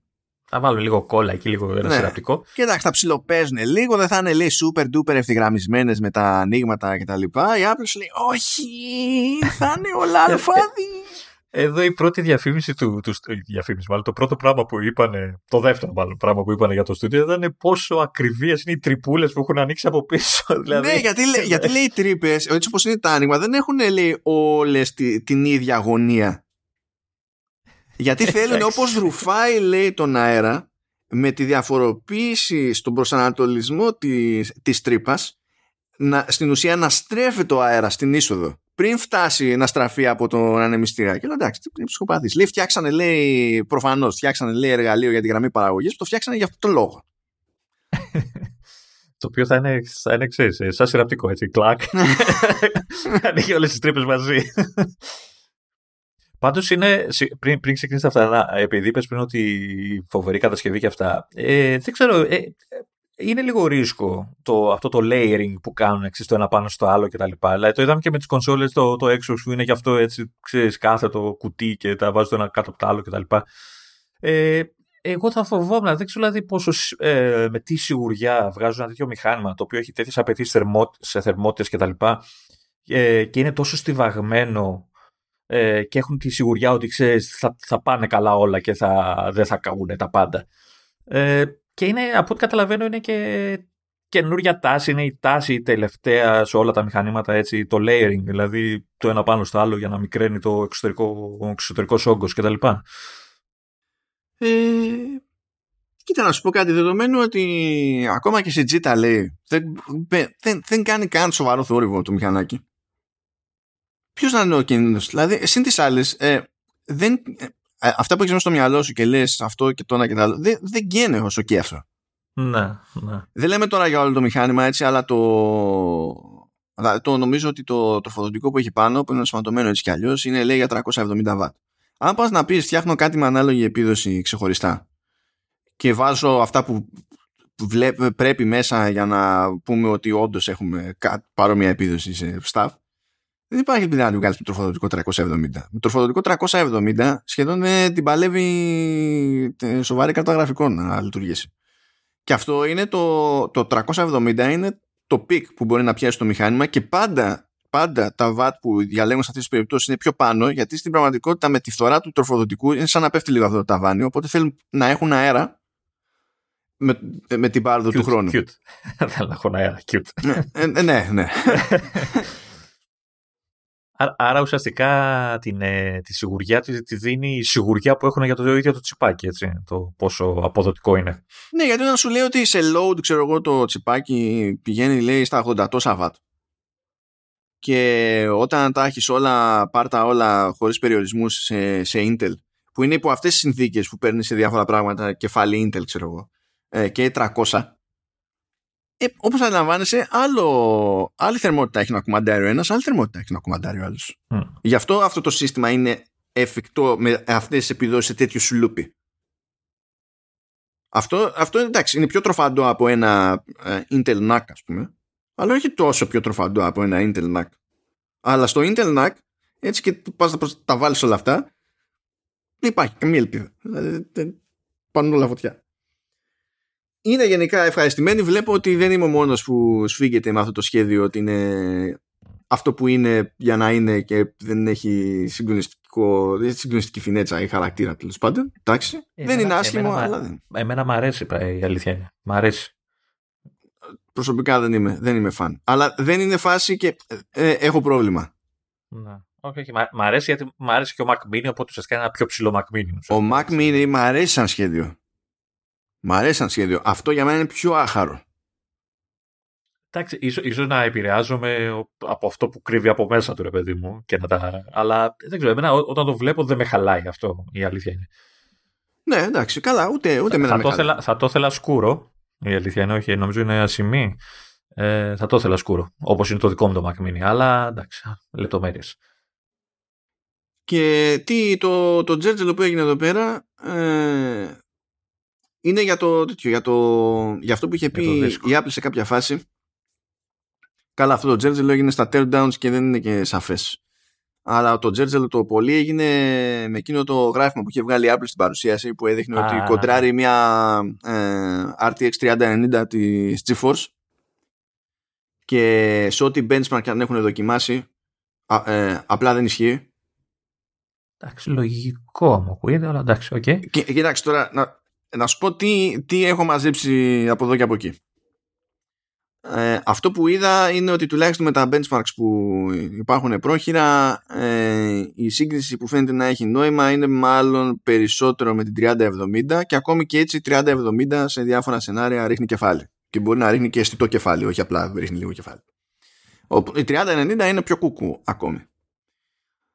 Το, το by the way τώρα που έχει παίξει εδώ πέρα είναι επειδή το έχουμε πει πολλές φορές εδώ πέρα. Συνήθως όταν βγαίνει η Apple και λέει κάτι για benchmarks, κάνει under promise. Όχι απλά δηλαδή ισχύει αυτό που λέει, αλλά μάλλον είναι και καλύτερα τα πράγματα από αυτά που λέει στα δικά της τα benchmarks. Και διαπιστώνεται αυτό κατόπιν εορτής από αυτούς που κάνουν το benchmarking στις δοκιμές τους και τα λοιπά. Το κάνει τόσα χρόνια αυτό που όταν θα σου πει κάτι τέτοιο θα πεις δεν μπορεί να το λέει στην τύχη. Τώρα σε αυτή την περίπτωση το λέει στην τύχη. Μπορεί ναι, μπορεί όχι.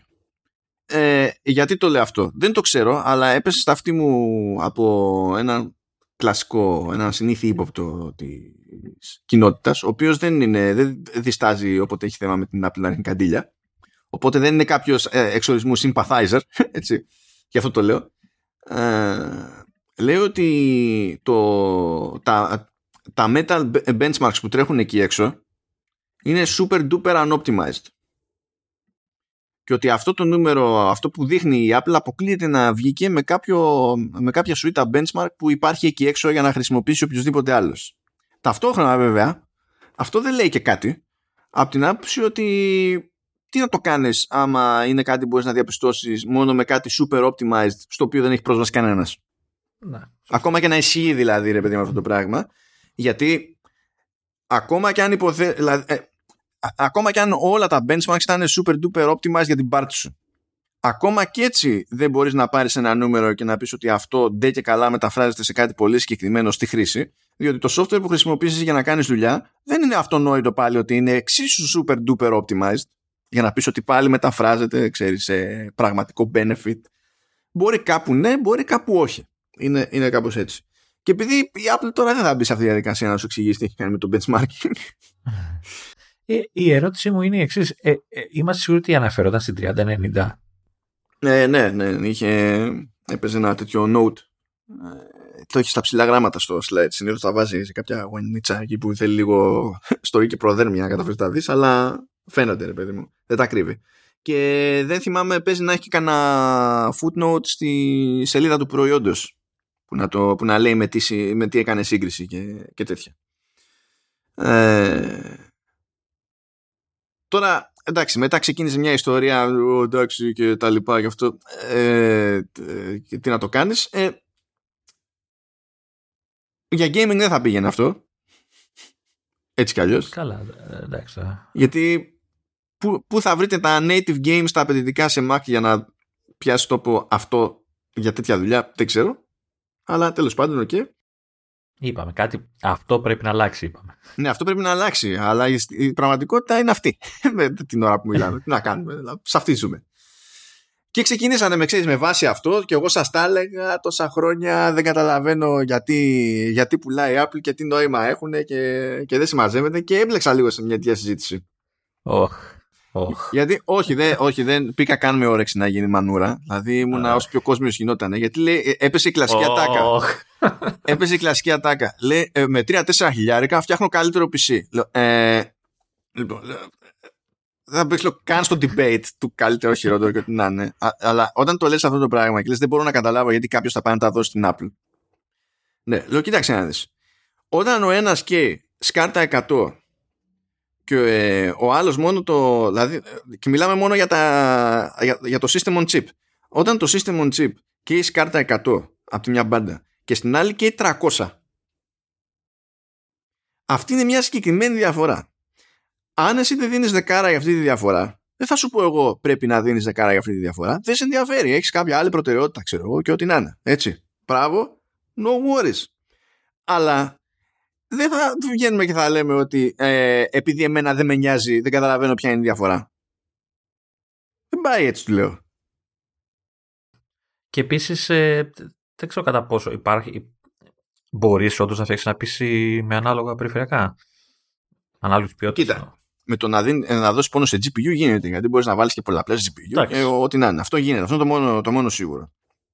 Σε, σε CPU όμως δεν είναι τόσο απλό. Δηλαδή μπορείς να πετύχεις σε κάποια σενάρια ε, ενδεχομένως λίγο καλύτερη επίδοση σε, multi, σε multi-core.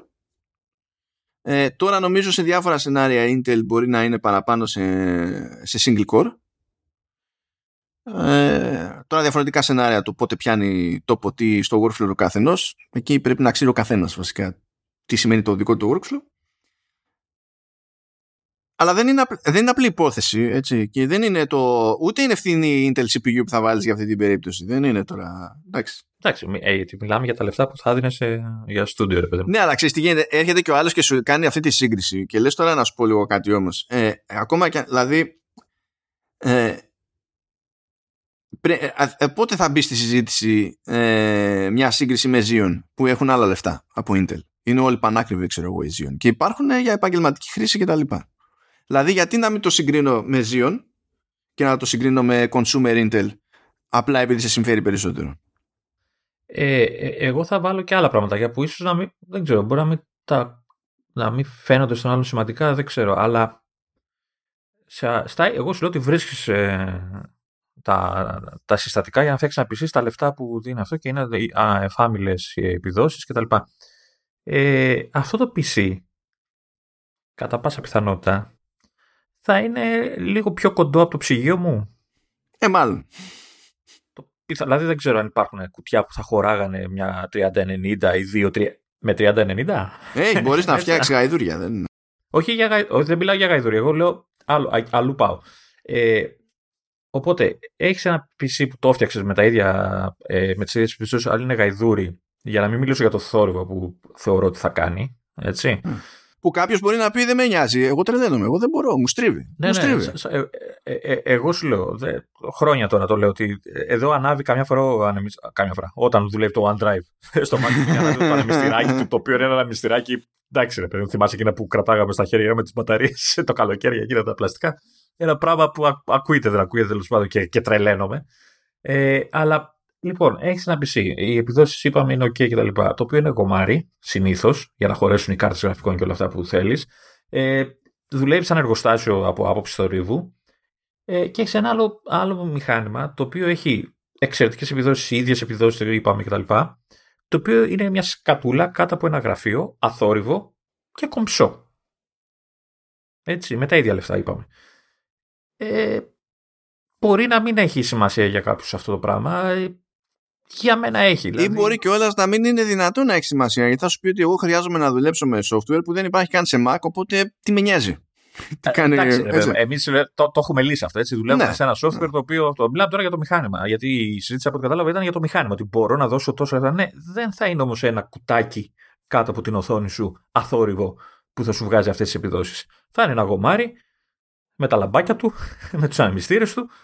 Δεν ξέρω, βάλει δρόψυξη. Ξέρω εγώ, δεν ξέρω τι είναι αυτό που θα το κάνει να είναι πιο αθόρυβο κτλ. Αλλά δεν. Ναι. Και, και από όσο ξέρω εγώ όλα αυτά τα χρόνια που ζω έτσι, στο, στο κομμάτι της τεχνολογίας όσο πιο μικρό τόσο πιο ακριβό Καλά, ναι. ναι. σε όγκο μιλάμε έτσι ναι.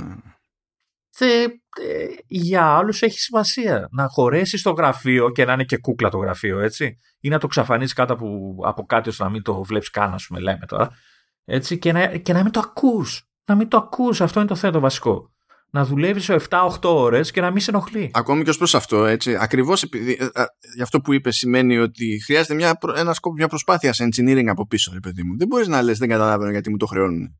δηλαδή, δεν, ε, ναι, ε, εντάξει. δηλαδή, δεν μπορεί για, ε, για κάθε τι σε διαφορά τιμολόγηση μέσα στο μυαλό σου να είναι Α, πληρώνω το λόγο. Δηλαδή. ε, Όχι, πληρώνεις το δουλευόμαστε. design. Πληρώνεις το design. Τώρα, αν δεν σε ενδιαφέρει ένα το design, είναι άλλο πράγμα. Αλλά εκεί πληρώνεις το design. Ε, Επίσης, δεν μπορείς να λες ότι σιγά και η φάση με Apple Silicon μας έχουν πάρει τα, τα αυτιά και να είναι, πώς να σου πω, Anantec να έχει δοκιμάσει το, το σύμπαν ολόκληρο και να φτιάχνει μια συγκεκριμένη ιστορία με νούμερα, με hard numbers. Δεν είναι φάση έχω μια εντύπωση και τα λοιπά. Ε, ε, extreme Tech, PC Mag, ό,τι να είναι, που θα μπουν στη διαδικασία να δοκιμάσουν όπως θα δοκιμάσουν οτιδήποτε άλλο. Και να σου λένε αυτά που σου λένε και να λες τι μπορώ να καταλάβω γιατί έχετε ενθουσιαστεί με, με Apple Silicon. Και τότε τι καταλαβαίνεις. Δεν σου λέμε να πάρεις Mac, ρε φίλε. Μην πάρεις Mac. Δεν είναι ανάγκη. Χαίρομαι πολύ. Δεν χρειάζεται να σε Εντάξει, πείσει ή- κανένας. Ε, Αλλά ε, τι κόμπλεξ είναι, είναι αυτό. Είναι κάποια πράγματα που είναι κάποιες. Ε, πώς να το πεις τώρα, άνθρω- α, είναι άνθρωποι που απλά θέλουν να μηδενίσουν τα πάντα. Με την έννοια ότι δεν με ενδιαφέρει αυτό, δεν με ενδιαφέρει αυτό, δεν με ενδιαφέρει αυτό. Θα πάρω το PC με τα ίδια λεφτά που θα μου κάνει και καλύτερη δουλειά. Μα γι' αυτό και σε εκείνη την κουβέντα είπα ε, το, είναι, είναι εύκολο και για τις δύο μπάντες, δηλαδή και για Windows PC και για Mac να πούμε ότι υπάρχουν πλεονεκτήματα. Είναι εύκολο. Λέω. Αυτό που είναι δύσκολο σαν αδύνατο είναι να βγαίνουμε και να λέμε ότι δεν υπάρχει κανένα πλεονέκτημα στη μία ή στην άλλη. Δεν υπάρχει πλέον αυτό το πράγμα. Θα δυσκολευτείς πάρα πολύ για να το πετύχεις. ε, και μου λέει, ε, έχεις ένα δίκιο. Ε, ε, obviously. δηλαδή, Ρε παιδί μου, όχι, για να μην εξηγήσω έτσι, δηλαδή θες να παίξεις games στο PC σου. Ε, δεν υπάρχει άλλος τρόπος. Θα πάρεις το καϊδούρι με την 30, 70, 90, 80 και δεν ξέρω πια, για να λιώσεις να βλέπεις τα τέλεια. Αλλά αυτό δεν σημαίνει ότι ο άλλος δεν έχει προελε- πλεονεκτήματα. Ή δεν έχει πράγματα που αξίζει να αγοράσει κάποιος στα λεφτά που τα, τα δίνει. Ή, ή άλλη ατάκα που πέτυχα είναι ότι τόσο καιρό ξέρω εγώ λένε όλοι ότι επειδή η Apple μαντάρει και το hardware και το software ότι έχει κάποια πλεονεκτήματα κτλ. Και ε, ε, σκάει ο, ο έτοιμος, θα σου λέει σιγά, σιγά, λέει, μια χαρά είναι και τα Windows και σιγά λέει ότι δεν κάνει καμιά διαφορά στην πράξη. Ε, εμφανίζομαι και εγώ και λέω, παιδιά, κοιτάξτε. Λέω το Apple Silicon, δηλαδή μην μπούμε λέω στα πιο, σε άλλο σε λεπτομέρειες. Το Apple Silicon έχει πάνω ε, Neural Engine. Δεν είναι στάνταρ σε x86 ότι θα πάρεις κάτι και θα έχει Neural Engine. Αν πέσει σε software που, έχει, που χρησιμοποιεί Neural Engine, τελείωσε. Τέλος. Η διαφορά δηλαδή σε Apple Silicon θα είναι τέτοια που ε, δεν θα χωράει συζήτηση. Και αν αυτή η δραστηριότητα που χρησιμοποιεί το Neural Engine είναι ε, βασικό κομμάτι της δουλειάς σου, δεν υπάρχει debate.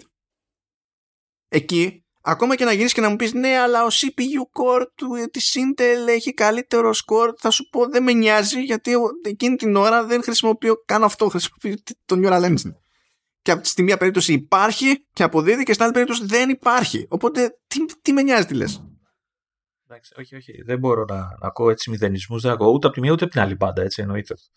Ναι, εντάξει, είναι τα κλασικά αυτά τα, τα δηλαδή, ε, ε, να, να, να, το πω και, ε, και αλλιώς. Δηλαδή, τόσα χρόνια, αν ίσχυαν όλα αυτά πλέον ότι δεν υπάρχει λόγος να πληρώνετε την Apple και αυτά, δεν θα υπήρχε η Apple. Έτσι. Δηλαδή, κάπου κάποιοι βλέπουν λόγους.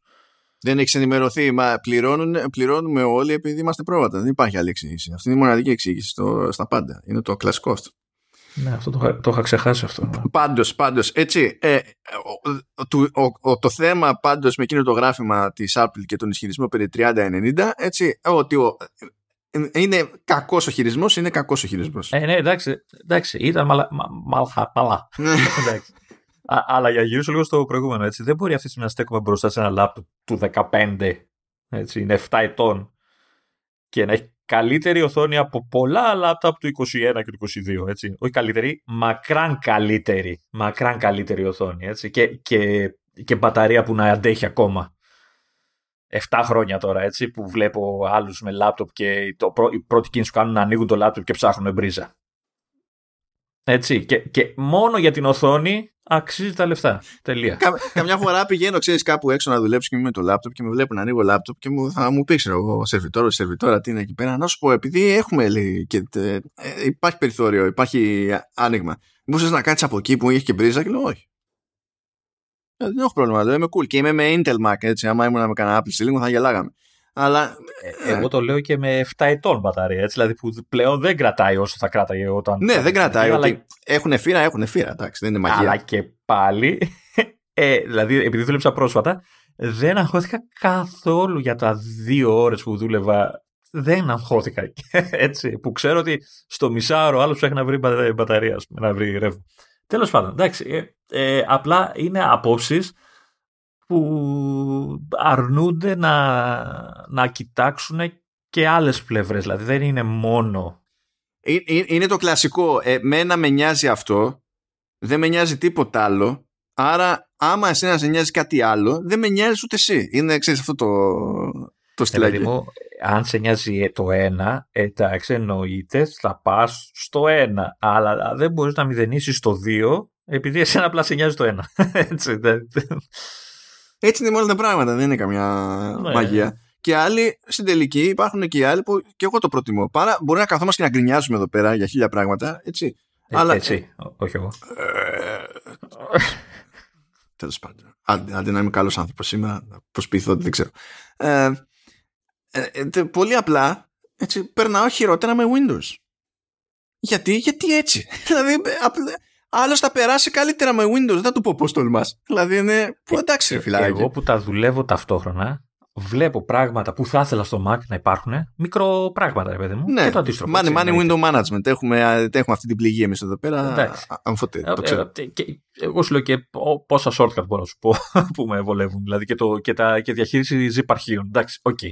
Ε, υπάρχουν πράγματα. Δεν, δεν είπε κανείς ότι είναι κάτι τέλειο, αλλά ε, αυτό που ίσως δυσκολεύεται κάποιος που αρνείται και μηδενίζει το, το οτιδήποτε είναι να, να, να δεχτεί πόσο σημασία έχει η συνολική εμπειρία. Ναι, γιατί αυτό, δεν είναι, αυτό είναι το θέμα. Δεν είναι ένα νούμερο αυτό που πηγαίνεις και το βλέπεις στα tech specs, γι' αυτό.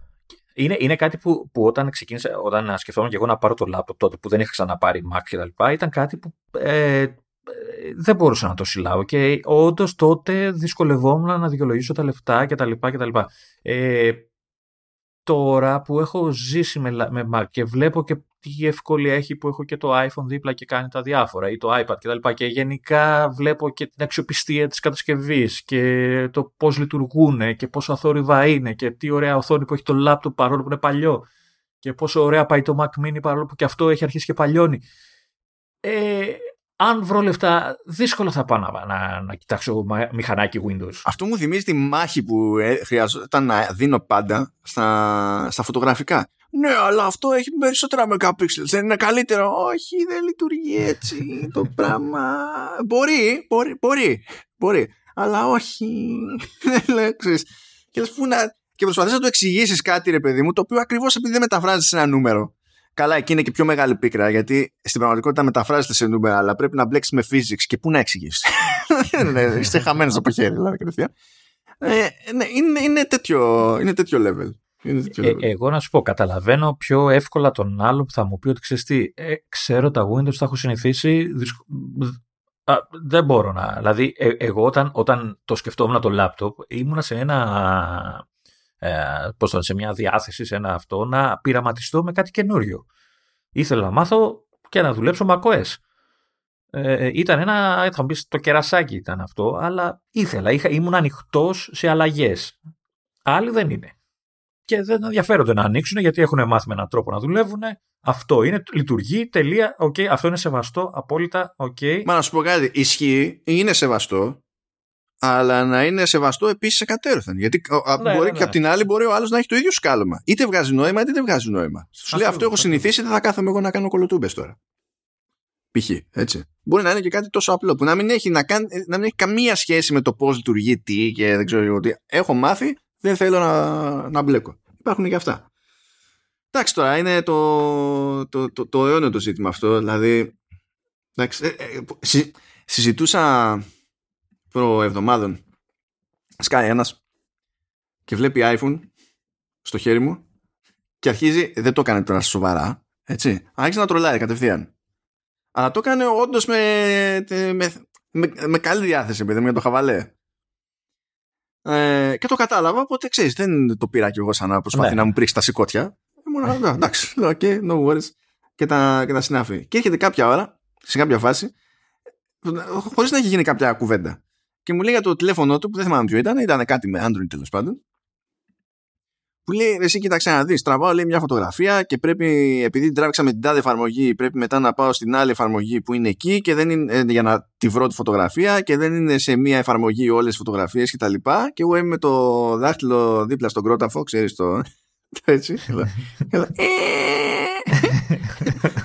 Κεντρική διαχείριση υπάρχει ένας κουβάς και σε παλεύεις με όλους τους κουβάδες γιατί όχι επειδή δεν γίνεται σε Android αλλά επειδή ο κάθε κατασκευαστής βαράει τη σούζα του εκεί πέρα, καταλήγεις και μπλέξει με κάτι χαζά που άμα στα δώσουν εσένα τώρα και σου πούνε ότι ανάλογα με το ε, από πού θα τραβήξεις μπορεί να καταλήξει αλλού η φωτογραφία, θα πάθεις εγκεφαλικό. Δηλαδή υπάρχει meme για το ότι αποθήκευσα κάτι σε Android και ρωτάω μετά, κάνω ε, και καλά ρωτάω τάχα μου το τηλέφωνό μου που είναι το αρχείο που αποθήκευσα και μου απαντάει το τηλέφωνο ότι δεν έχω ιδέα. Είναι meme αυτό, είναι meme. και, δεν, και δεν είναι meme που έχει προκύψει από μένα και από σένα, ρε παιδί μου. Η, η αλήθεια είναι βέβαια ότι αυτό δεν, δεν το ρίχνω μόνο στο Android, έτσι. Το ρίχνω και αρκετά στο χρήστη. που έχω δει εγώ. Έχω δει πολλά. τα, έχω δει πολλά τα μάτια μου στο μαγαζί που προσπαθώ να σκανάρω πιστοποιητικά και ακούω τον άλλον. Ε, το έχω σώσει. Και λέω, όταν ακούω το έχω σώσει και το βλέπω ότι ανοίγει γύρω στις 45 εφαρμογές ανεξαρτήτως κινητού. Δεν είναι φάση, εσύ λες δεν μας σώζει ε, τίποτα τώρα. Που, που συνειδητοποιώ ότι ο άλλος σώζει ένα αρχείο που δεν καταλαβαίνει ότι αυτό το αρχείο είναι PDF και όχι Word ή δεν, ξέρω, δεν, δεν ξέρει την έννοια του είδους του αρχείου και ψάχνει να βρει τώρα. Αυτά ισχύαν πάντα και βλέπεις ότι δεν εκλείπουν με τίποτα. Έτσι, δεν... Ναι, όχι, όχι, δεν αλλάζει. Δεν αλλάζει. Είναι σαν, το, σαν, το, σαν, σαν την ελπίδα που είχαμε κάποτε ότι με την πάροδο του χρόνου ο κόσμος θα συνειδητοποιήσει τα βασικά κάποιου file system. Απλά δεν ισχύει. Και δεν θα ναι, ισχύσει ποτέ. δεν, ε, ε, κοίτα, ε, έχω, έχω, δεν είμαι ξέρεις, ο, ο top user για όλα αυτά έτσι. Είμαι ένας απλός χρήστης που ε, έχω μάθει ένα πράγμα παραπάνω από κάποιον πιο δίπλα μου, ας πούμε, κτλ. Αλλά ε, έχω, έχω καταλάβει ότι αυτό το ένα παραπάνω που έχω μάθει που έχω, με τα χρόνια έχω, ε, θεωρώ ότι είναι δεδομένο. Έτσι, ότι το ξέρουν όλοι ρε παιδί μου. Ότι δεν ισχύει. Ναι, απλά δεν δεν ισχύει έτσι. Ε, πάντως, πάντως για τα πιστοποιητικά να γυρίσω, ε, η ατάκα μου βέβαια όταν τους βλέπω ότι επί ένα τέταρτο ψάχνω να βρουν σε ποια εφαρμογή έχουν σώσει το οτιδήποτε, είναι, ξέρετε, γιατί δεν χρησιμοποιείτε την εφαρμογή του, του που κράτους για να κάνεις ένα κλικ και να το δείχνεις στο πιστοποιητικό. Ε, είναι περίπλοκο. Λέω, εντάξει, ψάχνε τώρα στο, στο file management που δεν το έχεις δει ποτέ σου. Ναι, τέλος πάντων, εντάξει, ξοκύλαμε, αλλά έτσι, ε. εκεί κινούνται οι, οι, οι συζητήσεις αυτές συνήθως. Αλλά όντως οι γενικότερες εντυπώσεις από Mac Studio, αν και δεν έχουν προλάβει να κάνουν τώρα και πολύ. Δηλαδή ήταν τα, τα πρώτα γρήγορα. Περιμένω πιο ναι. εκτενή τεστ εκεί πέρα και περιμένω να δω, περιμένω πώς και πώς να έρθει η ώρα του Anantec με, με M1 Ultra. θα πέσω εκεί πέρα στον κουβά και δεν θα βγω ποτέ. Είναι το άρθρο που διαβάζω συνήθως στην εισαγωγή εγώ και μετά σταματάω. Δεν, δεν έχει νόημα. όταν, όταν βγαίνει τέτοια ιστορία από Anantec, είναι κατεβάζω ρολά, δεν με ενδιαφέρει τι γίνεται. Σταματάω δουλειές άλλες και τέτοια. Λέω τώρα, τώρα είναι event. Τώρα πάμε, πάμε έτσι και δίνω, δίνω πόνο. Διότι οι τύποι ε, κάνουν και ξεχωριστά benchmarks ε, σε microcode. Ε, ε, ε σε, σε τομείς πηγαίνουν από microcode σε microcode. Σε αυτό είναι έτσι και αυτό σημαίνει ότι το bandwidth της RAM είναι αυτό και της cache είναι έτσι και δίνει που και χαίρομαι μόνος μου εγώ εκεί πέρα. είναι ό,τι να είναι. Ναι, τέλος πάντων, και όλο και κάτι, ξέρεις, ψιλοτζούσι προκύπτει, ρε παιδί μου, από εκεί. Ακριβώς επειδή συνήθως είναι οι μόνοι που κάνουν τόσο κόπο. και κάτι θα πάρεις χαμπάρι. Αλλά ναι, anyway, θα έρθει η ώρα. Τα υπόλοιπα όμως, είπαμε, είναι, είναι αθόρυβο ε, σου λέει, ε, καλά, όχι απόλυτος αθόρυβος, στην τελική έχει ανεμιστήρε πάνω, έτσι. Σου λέει ότι αν παίζει νέκρα εκεί που είσαι και το έχεις δίπλα σου, θα, κάτι θα ακούσεις. Αλλά κατά τα άλλα, λέει, όταν κάνεις οτιδήποτε, οποτεδήποτε, ακόμα λέει και σε ζόρια, λέει, είναι απίθανο να ακούσεις οτιδήποτε. Εντάξει, αυτό από μόνο του είναι μαγικό και το καταφέρνει σε πολλά μοντέλα έτσι, η Apple αυτό το πράγμα. Ακόμα και σε Intel το κατάφερε. Όχι, είναι, είναι, είναι κωμικό. Το, ε, δεν, δεν το συζητάμε και για μένα είναι, είναι πολύ σημαντικό αυτό το πράγμα. Συνειδητά για αυτό το πράγμα πληρώνω έξτρα. Δηλαδή, άμα μου δώσεις ένα μηχάνημα που είναι ε, δίπλα, κάνει περισσότερο θόρυβο, κάνει λιγότερα λεφτά κτλ. Ε, και μου πει η μόνη διαφορά είναι αυτή, θα δώσω πάνω για να το γλιτώσω αυτό το πράγμα. Ναι. Όχι, στο, στο έχω ξαναπεί ότι έχω το παλιό μου PC το οποίο ήταν θορυβόδε πριν δω το Mac. Έτσι δηλαδή ήταν εργοστάσιο και το, το βάζω μια στο τόσο τώρα που έχω συνηθίσει πια με το θόρυβο του Mac να το δουλέψω και με πιάνει το κεφάλι μου στα 4 λεπτά. Έτσι, δηλαδή είναι, εντάξει, είναι παλιό πια το μηχάνημα, εντάξει, έτσι κι αλλιώς είναι πιο θορυβόδε. Αλλά λέω ρε παιδί μου, δηλαδή και μόνο για αυτό την, την, την ησυχία ότι μπορώ να σκεφτώ την ώρα που δουλεύω χωρίς να μου πρίζει τα, τα αυτά μου, ξέρεις, ένα εργοστάσιο αυτοκινήτου που έχει μέσα, κρύβει μέσα το, το, το, μηχάνημα. Ε, πάρτα, πάρτα όλα. Πάρε και την τσέπη μαζί, μην, μην τα βγάζω από μέσα. Έγινε ένα τζέρτζελο εκεί πέρα για το τι γίνεται με, με SSD. Γιατί το, το SSD που έχει μέσα δεν είναι κολλημένο πάνω στη μητρική, βγαίνει. Και για κάποιο λόγο υπάρχει και μια θύρα δεύτερη, η οποία είναι κενή, ξέρω εγώ. Εντάξει, προφανές ότι στα μοντέλα που έχουν παραπάνω δίσκο δεν είναι ένας ο δίσκος, είναι δύο, σπασμένοι στα δύο, κάπως έτσι. αυτή είναι η μία πιθανή εξήγηση, αλλά να ξέρεις ότι στην περίπτωση της Apple υπάρχει και η άλλη πιθανή εξήγηση ότι για κάποιο λόγο ε, έβγαινε τα ίδια λεφτά ή φθηνότερα να, να πάρει το τάδε πράγμα από τον προμηθευτή και να είναι εις διπλούν που απλά το πήρε. είναι, σαν κάτι, είναι σαν κάτι iPad που τυχαίνει να έχουν NFC chip πάνω αλλά δεν το κάνουν τίποτα διότι το module που πήρε για wireless comms ε, είχε και το NFC Τώρα αυτό δεν είναι λίγο χάζο. Γιατί δεν το ενεργοποιεί; Θα μου πεις δεν θα μπορεί να το κάνει στους μισούς και στους άλλους μισούς να μην. Αλλά Δεν είναι αυτονόητο. Ε, αυτό είναι το ένα. Ναι. Και είναι και το άλλο. Και για το ίδιο μοντέλο ακόμη. Δεν είναι στάνταρ ότι χρησιμοποιείς έναν προμηθευτή. Και αν του ενός προμηθευτή είναι έτσι και του άλλου είναι γιουβέτσι, πώς θα βγει στον καταναλωτή και θα πεις θε το serial number για να δεις αν. Και δεν υπάρχουν. Δεν, αυτό δεν είναι. Εντάξει, δεν υπάρχουν. Εγώ θέλω να πιστεύω απλά ότι είναι ενεργοί και οι δύο, ενεργές και οι δύο οι θύρες και ότι κάποια στιγμή θα μπορείς να κάνεις κάτι με αυτό, αλλά χλωμό. Δοκιμάσανε να βάλουν εκεί πέρα. Λειτουργεί, δεν λειτουργεί. Λέει παίζει ένα software block. Λέει. Είναι λίγο σχετικά. Και είναι και λίγο στριμόκολα τώρα εκεί μέσα. Πρέπει να διαλέξεις drive κάπως. Ε, νομίζω ότι είναι και περίεργο το σχήμα του drive. Δηλαδή δεν βρίσκεις εύκολα στην αγορά ξέρω, να, να χωράει σε αυτό το πράγμα. Εντάξει, κάτι γίνεται, αλλά τέλος πάντων τώρα σε κάθε περίπτωση ε, ε, αν πεις ότι θέλω να έχω και την ίδια απόδοση, κάτι φθηνό δεν θα είναι σε κάθε περίπτωση. Κοίτα, ε, εμένα θα μου αρκούσε να μου πει κάποια στιγμή στην πορεία η Apple ότι ξέρεις εσύ δεν μπορείς, αλλά εγώ μπορώ. Οπότε άμα μου το φέρεις, θα σου το αναβαθμίσω. Αυτό θα, θα ήταν καλό να, να μπορώ να Αυτό θα ήταν, ναι. Αυτό από το τίποτα, ναι, προφανώς θα ήταν καλό. Γιατί εντάξει, μπορείς να υπολογίσεις στην αρχή, να πεις καλό είναι να πάω εκεί γιατί θα το χρειαστώ, αλλά καμιά φορά πέφτεις και έξω και άμα πέφτεις έξω θα, θα σου πάει κούκος αηδόνι να πα να στα αλλάξουν. OK, okay, αλλά τουλάχιστον ξέρεις ότι υπάρχει διέξοδος και δεν, αυτή η διέξοδος δεν είναι παίρνω άλλο μηχάνημα ολόκληρο. Αυτό. Είναι διέξοδος που έχω θεωρητικά στο μυαλό μου για το λάπτοπ, αλλά πλέον έχω περάσει τόσα χρόνια. Τώρα πάει πάνω αυτά, τέλος. Όχι, μπορώ. Είναι από τα τελευταία λάπτοπ που μπορώ να αλλάξω τον SSD μου. αλλά δεν ναι. Και λοιπόν, πιο μεγάλη μανούρα είχαμε στο Studio Display. Studio Display είχαμε, είχαμε και στραβή μανούρα και λογική μανούρα. Λοιπόν, πρώτα απ' όλα, ξεκινήσουμε το Έφαγε υπερκρά η κάμερα. Έφαγε υπερκρά η κάμερα. Κάτσε, περίμενε. Γιατί δεν είναι η καλύτερη webcam που έχει βάλει ποτέ σε κάτι; Αυτή είναι η πλάκα. Είναι η, είναι η 12 η κάμερα που κατά τα άλλα χρησιμοποιείς σε iPad.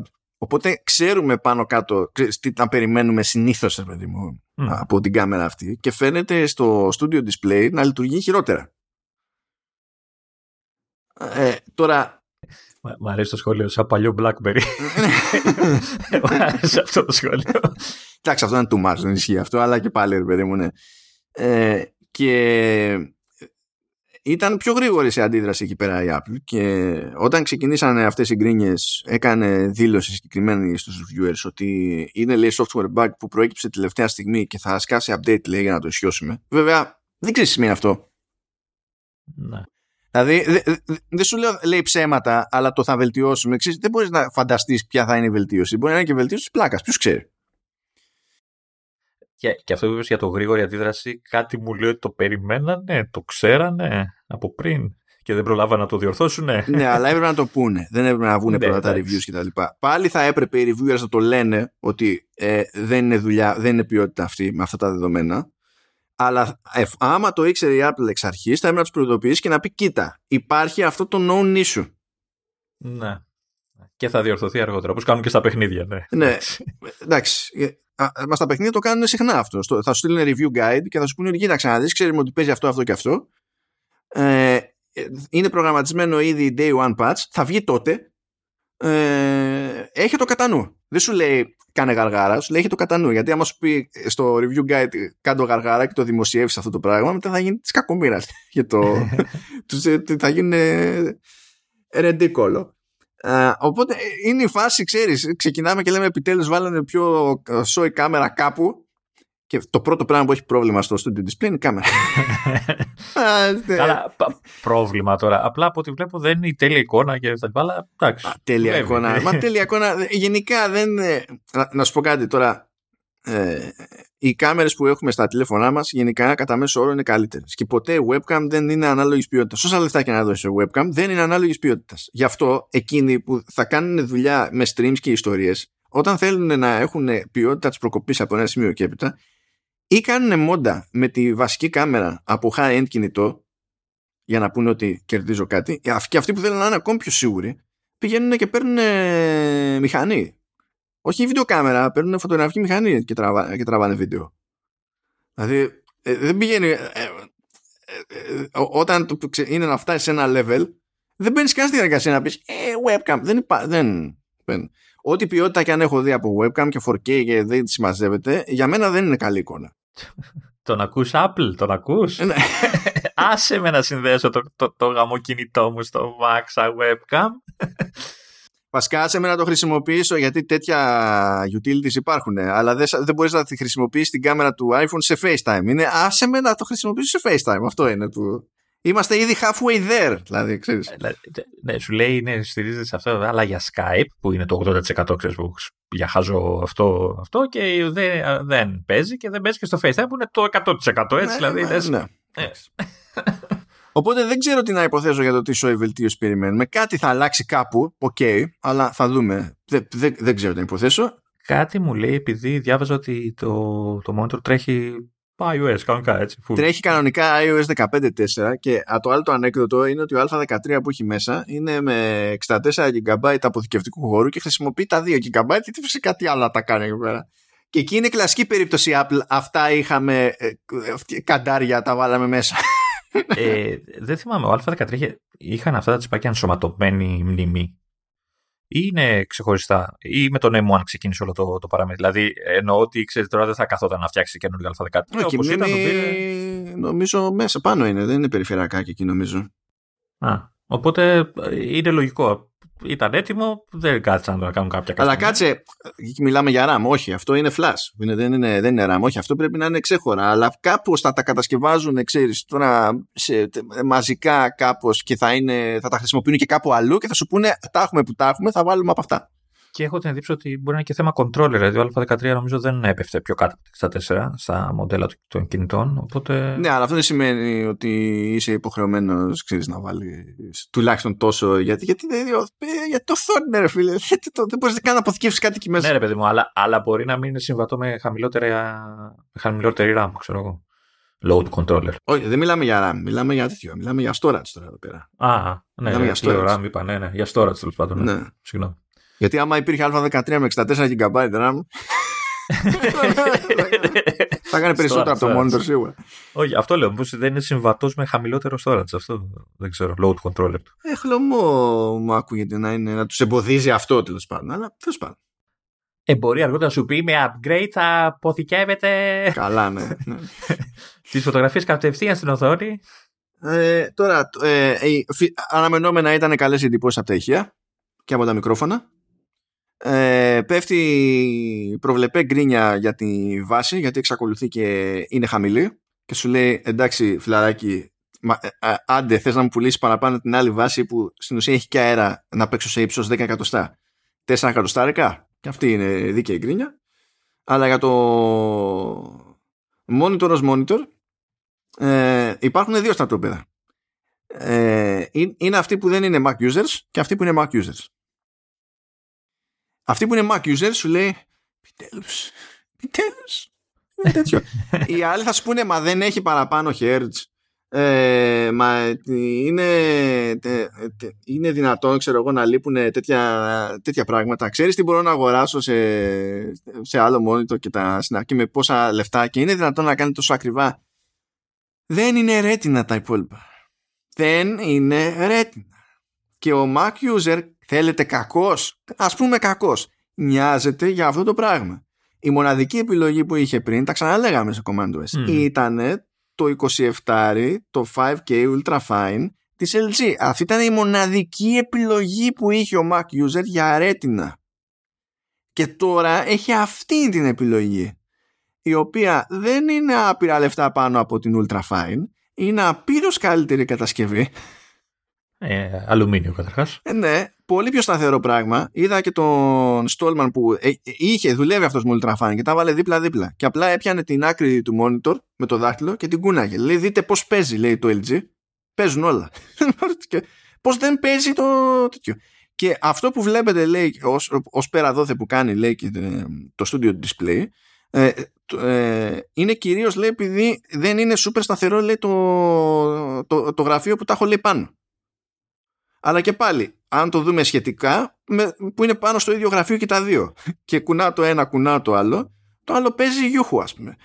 Είναι άλλη κατασκευή. Φυσικά και θα πληρώσεις παραπάνω την άλλη κατασκευή.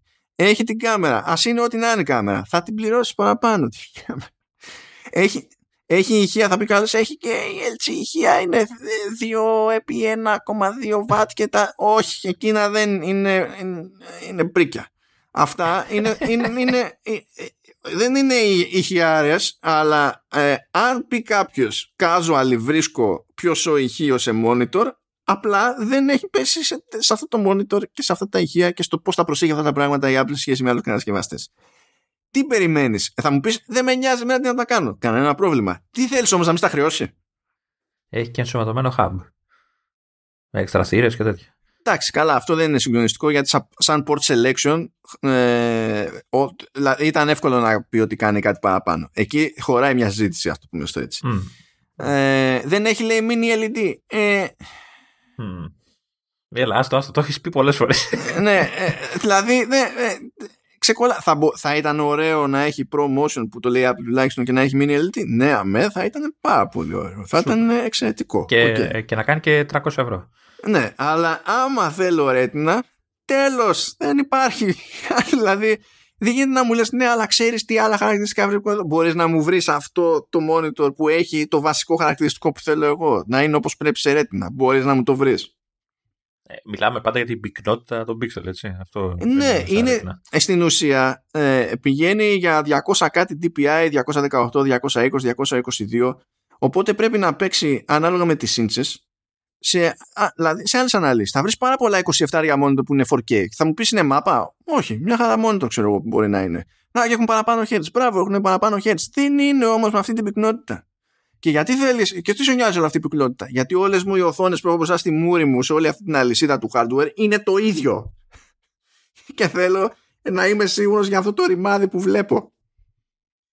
Για αυτό το, το λόγο. Και, για, και γιατί θες, γιατί, γιατί, γιατί θες. για να, να, να ξέρει ο κόσμος ποιος γκρινιάζει σε αυτή την ε, εκπομπή. Εντάξει, άμα πιάσουμε θέματα εικόνας είναι ο πιο εύκολος τρόπος να τυλτάρω το συζητάμε. είναι, είναι, είναι τέτοιο. Έρχεται κάποιος και παλιά στις εποχές που έπρεπε να εξηγώ πράγματα για τηλεοράσεις. Μ' αρέσει που είναι πιο έντονο το χρώμα σε αυτές τις τηλεοράσεις. Ε, so. ε, ε, εγώ θα σου πω ότι να πάρεις. Πάρε, άμα μα αρέσει, OK. Okay. Εγώ θα σου πω ότι είναι σωστό και αυτό είναι λάθος. Άμα δεν σε νοιάζει, που δεν είναι υποχρεωτικό να σε νοιάζει, θα κάνεις το γούστο σου εσύ. Άμα δεν σε νοιάζει, κανένα πρόβλημα αλλά επειδή εσένα σ' αρέσει, δεν θα έρχεσαι και θα μου κάνεις κουβέντα ότι επειδή σ' αρέσει είναι το σωστό. Φύγε μακριά μου.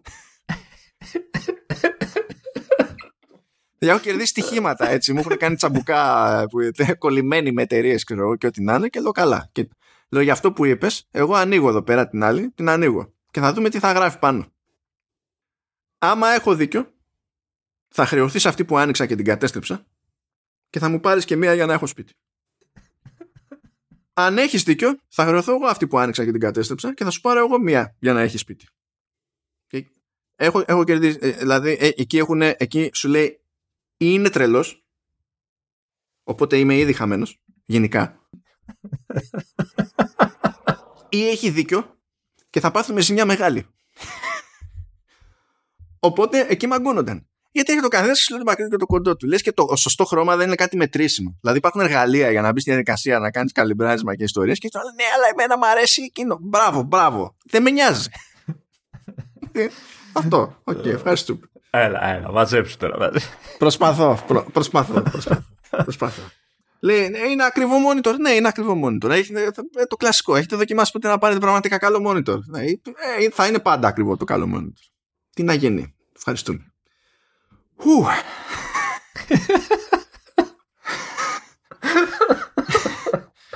δεν υπάρχουν προβλήματα, δεν υπάρχουν εμμονές, είναι όλα καλά, δεν αντιλαμβάνομαι.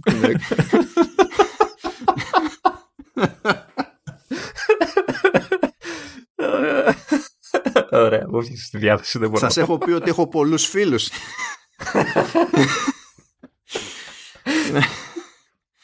Στα χαρτιά, ε. Uh, ναι. Λοιπόν, με αυτά και με αυτά, ε, έτσι για να ρίξουμε ταχύτητα, ήθελα να πετάξω έτσι μια θεωρία για το line-up που εξακολουθεί και είναι λίγο το ζήτημα. Αυτά που λέγαμε τις προηγούμενες φορές, ναι, αλλά mm. γιατί δεν έχουμε 27 iMac, δεν έχουμε Mac με M1 Pro, πηγαίνουμε από M1 σε M1 Max κτλ. Δεν θα πιάσουμε το ίδιο. Ε, γιατί θεωρώ ότι είναι σχεδόν αδύνατο να μην καλυφθούν κάπως κάποια στιγμή αυτές τις τρύπες με κάτι. Τώρα τι, πώς προτιμούμε να καλυφθεί σε ο καθένας άλλο καπέλο, άλλη συζήτηση. Την έχουμε κάνει ήδη. Τώρα σκέφτομαι, ε, ε, με κάποια πράγματα που άκουγα σκέφτομαι το εξής ότι συνήθως όταν πεις θέλω να πάρω ένα σύστημα ρε παιδί μου, θέλω να πάρω ένα υπολογιστή είτε PC είναι να σε νιάξει, είτε Mac είναι να σε νιάξει, ξεκινάς συνήθως με το, το κλασικό. Να πάρω desktop ή να πάρω laptop. Ναι. Ε, που εξακολουθεί και είναι ε, βασικό ζήτημα ρε παιδί μου σε, σε κάθε περίπτωση αν και ξέρουμε ότι είμαστε μια πραγματικότητα που η στάνταρ επιλογή εδώ και χρόνια πια είναι λάπτοπ για, το, για την πλειοψηφία του κόσμου δηλαδή αυτό εννοούμε με τη λογική ότι αν είναι να έχω ένα πράγμα τουλάχιστον να έχω το πράγμα που το παίρνω και μαζί μου ε, πάλι απ' Τώρα όμως παίζει το εξής. Τώρα που έχουν βγει και όλα αυτά τα chipsets και έχουν γίνει και κάμπος δοκιμές και έχουμε δει τι παίζει. Ε, σε Mac υπάρχει και ένα νέο κριτήριο που συνήθως δεν έπαιζε. Ή δεν έπαιζε με αυτόν τον τρόπο. Όταν παίρνεις έναν M1, M1 οτιδήποτε, M1, M1 Pro, M1 Max, M1 Multi, ε, θα παίξουν οι πυρήνες, θα παίξουν και τα λοιπά, αλλά η επίδοση ας πούμε που παίζει σε single core είναι ίδια. Γιατί ο πυρήνας ο μεμονωμένος μέσα είναι ίδιος. Ναι. Στο testing δηλαδή καταλήγουν και βγάζουν τα ίδια νούμερα σε single, core, σε single core stuff. Αντίστοιχα, θα πεις ότι θα πάρω M1 Max. Άμα τον πάρεις σε laptop ή αν τον πάρεις σε desktop, καταλήγει και έχει την ίδια συμπεριφορά. Κάτι που δεν ίσχυε όταν διάλεγες πριν ανάμεσα σε desktop και laptop. Απλά δεν ίσχυε. Και εντάξει, υπάρχει περίπτωση του M1 Pro που αυτή τη στιγμή που μιλάμε υπάρχει μόνο σε laptop. Και υπάρχει περίπτωση του Ultra που υπάρχει μόνο σε desktop και δεν προβλέπεται τώρα αν κάτι θέλει τόση ψύξη απλά να φυτρώσει σε ένα random laptop, έτσι. OK, okay. κάποια πράγματα πιο huge θα είναι για desktop. Αλλά τα τόσο huge, τα τόσο ακριβά είναι πάντα για λιγότερο κόσμο. Οπότε προσπαθούμε να, να φανταστώ λίγο, ξέρεις, πώς θα μπει στη διαδικασία κάποιος να αναρωτηθεί τι και πώς. Ε, νομίζω ότι είμαστε σε μια φάση που έχει ένα θεωρητικό νόημα να διαλέξει κάποιος σε αυτό το πρώιμο στάδιο τι, τι, τι επίδοση θέλει. Να πει, και να πει ότι εγώ θέλω M1 ή εγώ θέλω αυτό που μου δίνει ο M1 Pro, αυτό που μου δίνει ο M1 Max ή αυτό που μου δίνει ο M1 Ultra. Και σε δεύτερο βήμα να πεις ωραία, εγώ διάλεξα το chipset. Τι επιλογές έχω σε αυτό το chipset; Είτε είναι desktop, είτε είναι laptop, είτε είναι και desktop και laptop. Και μπορείς τότε να μπεις στη διαδικασία και να διαλέξεις και να πεις ότι εγώ είμαι σίγουρος για την απόδοση που έχω διαλέξει, ξέρω τι θα κάνει και θα το κάνει όπως γουστάρα να το κάνει και από εκεί και πέρα πηγαίνω με το form factor ανάλογα με το budget, ανάλογα με το πώς δουλεύω συνήθως και τα, και τα συναφή. Και ήθελα να δω πώς σου κάθεται αυτό το... αυτή η, θεω... η εναλλακτική θεωρητική έτσι, ε, προσέγγιση. Ε, ναι, ε, κοίτα, εμένα η προσέγγιση μου τον τελευταίο καιρό, γιατί μέχρι τώρα ήταν ε, τελείως αλλιώς, ε, είναι το τελευταίο, το, από τα τελευταία που είπες, το πώς συνήθως δουλεύω. Είναι το, για μένα το πρώτο κριτήριο ε, επιλογής ενός μηχανήματος. Και έχω καταλήξει στο συμπέρασμα ότι όταν θα έρθει η ώρα να, να επιλέξω καινούριο μηχάνημα, ε, ακριβώς επειδή ε, δουλεύω με τον τρόπο που δουλεύω, που σημαίνει ότι δουλεύω ε, κατά 99% στο σπίτι, ε, σημαίνει ότι όταν θα αλλάξω μηχάνημα, το πρώτο που θα κοιτάξω θα είναι desktop. Γιατί δεν έχει, νόημα. δεν έχει νόημα. Έχει... Η αλήθεια είναι ότι σε ιδανικές συνθήκες ε, θα κοιτάξω desktop και laptop, όπως είμαι και τώρα. Και τι σε εμποδίζει, Λεωνίδα, δεν καταλαβαίνω. Ε, τι να, πώς λέγεται αυτό το, αυτή η εσοχή που έχουν τα παντελόνια αριστερά και δεξιά που κάμια φορά βάζεις και τα χέρια σου μέσα. Πώς λέγονται; ε, τσε, τσέπες. Αυτό, ε, και, αυτό, αυτό. Ε, και τι, τις έχεις πάρει να είναι μικρές; Ε, όχι, απλά βάζω τα χέρια μου και δεν έχει τίποτα άλλο να χωράει μέσα. Ε, Τέλος πάντων, η, η θεωρία μου είναι εξής, ότι επειδή ε, 99% δηλαδή τον περισσότερο χρόνο ε, δουλεύω στο σπίτι, αν είναι να πάρω μηχάνημα, θα δώσω πόνο, συσσαγωγικά, δηλαδή οικονομικό πόνο, ε, σε ένα desktop μηχάνημα.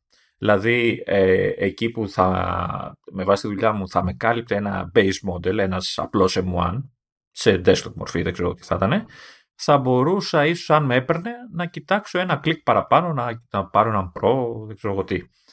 Ε, επειδή στο 1% θα χρειαστώ laptop, εκεί ε, ε, επειδή θα είναι για περιορισμένο χρονικό διάστημα κτλ. μπορώ να κοιτάξω απλά ένα base model, ίσως με λίγο παραπάνω μνήμη για να θεωρητικά τρέξω και Windows όταν θα μπορώ να τρέξω Windows κτλ. Ε, οπότε είναι εύκολη ας το πούμε η επιλογή μου ένα φτηνό εισαγωγικά λάπτοπ με κάποια βασικά ε, στη, στη, ο κομμάτι της μνήμης περισσότερο και ένα λίγο πιο ενισχυμένο desktop το οποίο θα τραβάει και το μεγαλύτερο ε, όγκο της δουλειάς. Ε, δε, δεν είμαι, τουλάχιστον μέχρι τώρα, τουλάχιστον δεν είμαι άνθρωπος που θα, θα πάρω το μηχάνημα, θα πάρω το λάπτοπ μου και θα βγω σε μια καυτερία να δουλέψω. Δεν, δεν μπορώ να το κάνω αυτό. Αλλά ε, θέλω ένα λάπτοπ για να μπορέσω να κάτσω λίγο παραπάνω ε, ξέρω εγώ, στο χωριό έτσι, και να δουλέψω ε, εξ αποστάσεως, από, ξέρεις, εκτός έδρας τέλος πάντων. Ε, Αυτό το καταλαβαίνω. Αυτή, αυτή είναι η κλασική προσέγγιση. Για την εναλλακτική που, που προτάσω θέλω να δω. Πώς, δηλαδή; σου, πώς σου κάθεται. Γιατί ό,τι και να διαλέξεις, ακόμα και αν πεις θέλω laptop ή θέλω desktop. Προηγουμένως πήγαινε πακέτο με, συγκεκριμένες, ε, με συγκεκριμένα χαρακτηριστικά σε επίδοση. Ήξερες, παιδί μου, ότι το Intel CPU που θα ήταν στα desktop θα ήταν σχεδιασμένη για άλλα watt και θα είχε διαφορετική συμπεριφορά από τις επιλογές που θα έχεις σε Intel CPU πάλι σε laptop, παιδί μου. Έπρεπε κάπως να συνυπολογίσεις και αυτό. Τώρα είσαι σε μια κατάσταση που με εξαίρεση το να πας για Ultra που δεν υπάρχει σε laptop ας πούμε σε όλα τα υπόλοιπα, καλά είπαμε και M1 Pro που υπάρχει μόνο σε laptop σε M1 και M1 Max ας πούμε ε, μπορείς να βρεις laptop και desktop που να σου δίνουν ακριβώς το ίδιο πράγμα από άποψη υποδύναμης. Ακριβώς το ίδιο. Ναι. Ε, άρα, αν είσαι σίγουρος για το τι θέλεις σε υποδύναμη, τότε έχει γίνει ήδη ένα πρώτο, έχει γίνει ήδη ένας πρώτος διαχωρισμός. Δηλαδή, αν κάποιος πει ότι εμένα με καλύπτει ο M1, θα πει πλέον ότι σε M1 ε, υπάρχει αυτή η επιλογή, αυτή η επιλογή, αυτή η επιλογή. Και ξέρω ότι η απόδοση θα είναι, θα είναι η στάνταρ. Δεν έχω να αναρωτηθώ ως προς αυτό. Έχω αποφασίσει ότι είμαι M1, είμαι κομπλέ. Ας πούμε. Κοίτα, ε, ε, έτσι ίσως να, ε, να πήγαινα για λάπτοπ και να το χρησιμοποιήσω ως desktop. Ε, δεν ξέρω βέβαια αν αξίζει με την άποψη ότι ξέρεις, έχεις ένα μηχάνημα με μπαταρία που φθήρεται και τα λοιπά και δεν το χρησιμοποιήσω ουσιαστικά σαν λάπτοπ. Εντάξει, κάτι ε... χάνει, κάτι κερδίζεις. Γιατί όσο έχει, ας πούμε, τώρα, αν πεις ότι παίρνω λάπτοπ από τα πιο τροφαντά, δηλαδή παίρνω τα Pro, ας πούμε, έχεις αυτό που είναι μια φύρα. Ε, απ' την άλλη, έχεις ένα monitor πάνω στο μηχάνημα που είναι καλύτερο από το studio display που βγήκε τώρα. Ε, ξέ, γενικά, πάντα ξέρεις, είναι συν και πλήν. Ε, ε, εμένα σου λέω, αν, αν πούμε ότι ξέρεις, η μπαταρία είναι το τελευταίο πράγμα που κοιτάς, ε, ίσως επειδή ε, οι επιδόσεις είναι ίδιες όπως είπες, ε, ίσως μου γλιτώνει λεφτά στο ότι μπορεί να μην χρειαστεί να πάρω δεύτερο μηχάνημα κάποια στιγμή που να αντικαταστήσει το desktop κτλ. Και να, να τη βγάλω με ένα λάπτοπ. Το οποίο θα το παίρνω μετά μαζί μου κτλ. Και είμαστε και για πρώτη φορά και σε μια φάση που μπορείς να πεις ότι το λάπτοπ εκτός μπρίζας εξακολουθεί και για την ίδια ναι, επίδοση. Ναι, το οποίο απλά ναι. δεν ίσχυε πριν. Σίγουρα. Σίγουρα. Ε, οπότε, ναι, έτσι όπως το λες, ίσως πλέον να είναι ακόμα πιο μονόδρομο στο λάπτοπ. Έτσι. Ε, γιατί είμαστε, εγώ τουλάχιστον είμαι χρήστης που δεν είμαι τώρα σε, σε ε, ε, πώς το λένε, περιπτώσεις χρήσης περίεργες που να χρειάζομαι το, το super wow μηχάνημα κτλ. Ε, ξέρεις, ξερασία βίντεο, δεν ξέρω εγώ τι. Ε, οπότε σε, για έναν χρήστη γε, γενικής χρήσης, έτσι, άντε και λίγο κάτι παραπάνω, ε, ίσως ένα λάπτοπ να καλύπτει και τις δύο, και, και τις δύο περιπτώσεις που σου περιέγραψα παραπάνω και επειδή γλιτώνεις, ας το πούμε, λεφτά ή μία αγορά, ε, ίσως αυτό το λάπτοπ μετά να, να, το, τσι, να το τσιτώσω και να μην πάω στο base, να πάω σε ένα παραπάνω, ρε παιδί μου, για να πω ότι, ξέρεις, ε, αφού είναι το έχω δύο σε ένα, να, να έχει και λίγο αέρα για σε, να αντέξει σε βάθος χρόνου κτλ. Εγώ μπήκα σε αυτή τη σκέψη γιατί μου κάτσε στο μυαλό ότι με βάση αυτά που κάνω και με, με, με και λοξοκοιτάζοντας λίγο προς κάτι που ε, δεν είμαι σίγουρος ότι με νοιάζει να κάνω παρακάτω αλλά αν είναι να το κάνω ε, ας μην ε, φάω μούτζα με τη μία. Είναι ότι το, το, από τα υπάρχοντα τέλος πάντων ε, τις υπάρχουσες παραλλαγές του M1 ε, νομίζω ότι η, η λογικότερη επιλογή για την πάρτι μου πούμε είναι ο M1 Pro αυτό το συμπέρασμα σημαίνει ότι η επιλογή μου είναι μία είναι, είναι, ε, είναι MacBook Pro Δηλαδή όσο και να χτυπιέμαι ας πούμε σαν εναλλακτική ξέρεις είναι, είναι, είναι μία Βέβαια ε, η δουλειά που κάνεις τουλάχιστον στο κομμάτι του podcast. Έτσι, ε, δεν είναι δουλειά που θα χρειάζεσαι, χρειάζεσαι με την έννοια ότι δεν μπορείς να την κάνεις έξω. Αν θες να πεις ότι καθαρίζω ήχους και τέτοια, δεν μπορεί να πας σε μια καυτέρια και να, να ακούς τον ήχο ξέρω, και να προσέχεις να κάνεις το edit και τα Έτσι, το έχω κάνει edit έξω.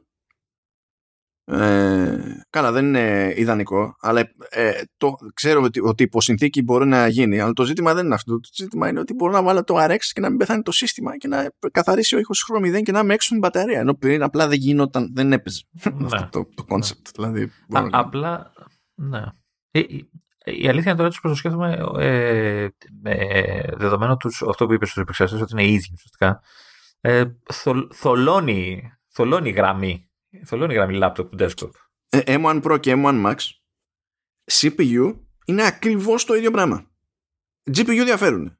Αλλά CPU είναι ακριβώς το ίδιο πράγμα. Και αν έχεις workflows που δεν δίνουν πόνο σε GPU ή που δίνουν πόνο σε GPU αλλά όχι τόσο ώστε να θέλεις τα, τα GPU cores που έχεις σε Max και, και Ultra τότε δεν είναι παράλογο να πεις ότι πέφτω κάπου εκεί πέρα. Ειδικά δεν αν ακούγονται και αν ισχύουν ε, κάτι ψηλά που ακούγονται ότι στην επόμενη έκδοση του Pro, ο M2 Pro, ρε παιδί μου, αν έρθει η ώρα του, μπορεί να έχει του, σε αριθμό τουλάχιστον ε, ίδιους πυρήνες CPU, αλλά μπορεί να προσθέσουν, ξέρω εγώ, κανένα δύο και GPU και πίσω ότι πέφτω εκεί πέρα, τότε καταλήγει σε μια σχετική ετοιμότητα και για πιο GPU intensive stuff, ας πούμε.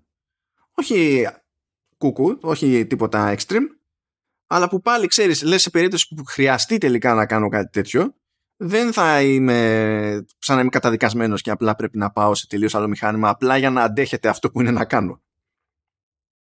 Είναι λίγο περίεργη. Κοίτα, θολώνει, θολώνει το όριο. Ε, δηλαδή κάποτε έλεγες desktop για να έχω τον αέρα και του επεξεργαστή έτσι, να μην με περιορίζουν τα, τα thermals ή μάλλον το ρεύμα τέλος πάντων περισσότερο και να τρέχει full speed κτλ.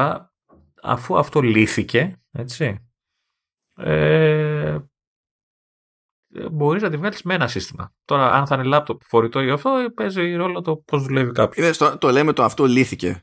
Και είμαστε και σε φάση που λέει κόσμος ότι ξέρω εγώ, Max ή Ultra για μένα είναι overkill. Και είναι πράγματα που δεν ήταν, δεν μπορούσαμε να τα πούμε προηγουμένως. Ε, η αλήθεια είναι ότι ε, έχω την εντύπωση ότι. Ε,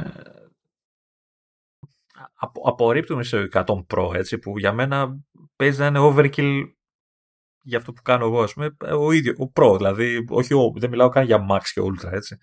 Και παρόλο επειδή βλέπουμε, εντάξει, επειδή είμαστε και λίγο geeks τα πιο δυνατά, ε, κάπου ξέρεις, χάνουμε λίγο την μπάλα και λέμε, ξέρεις, Pro τώρα είναι ξεφτύλα.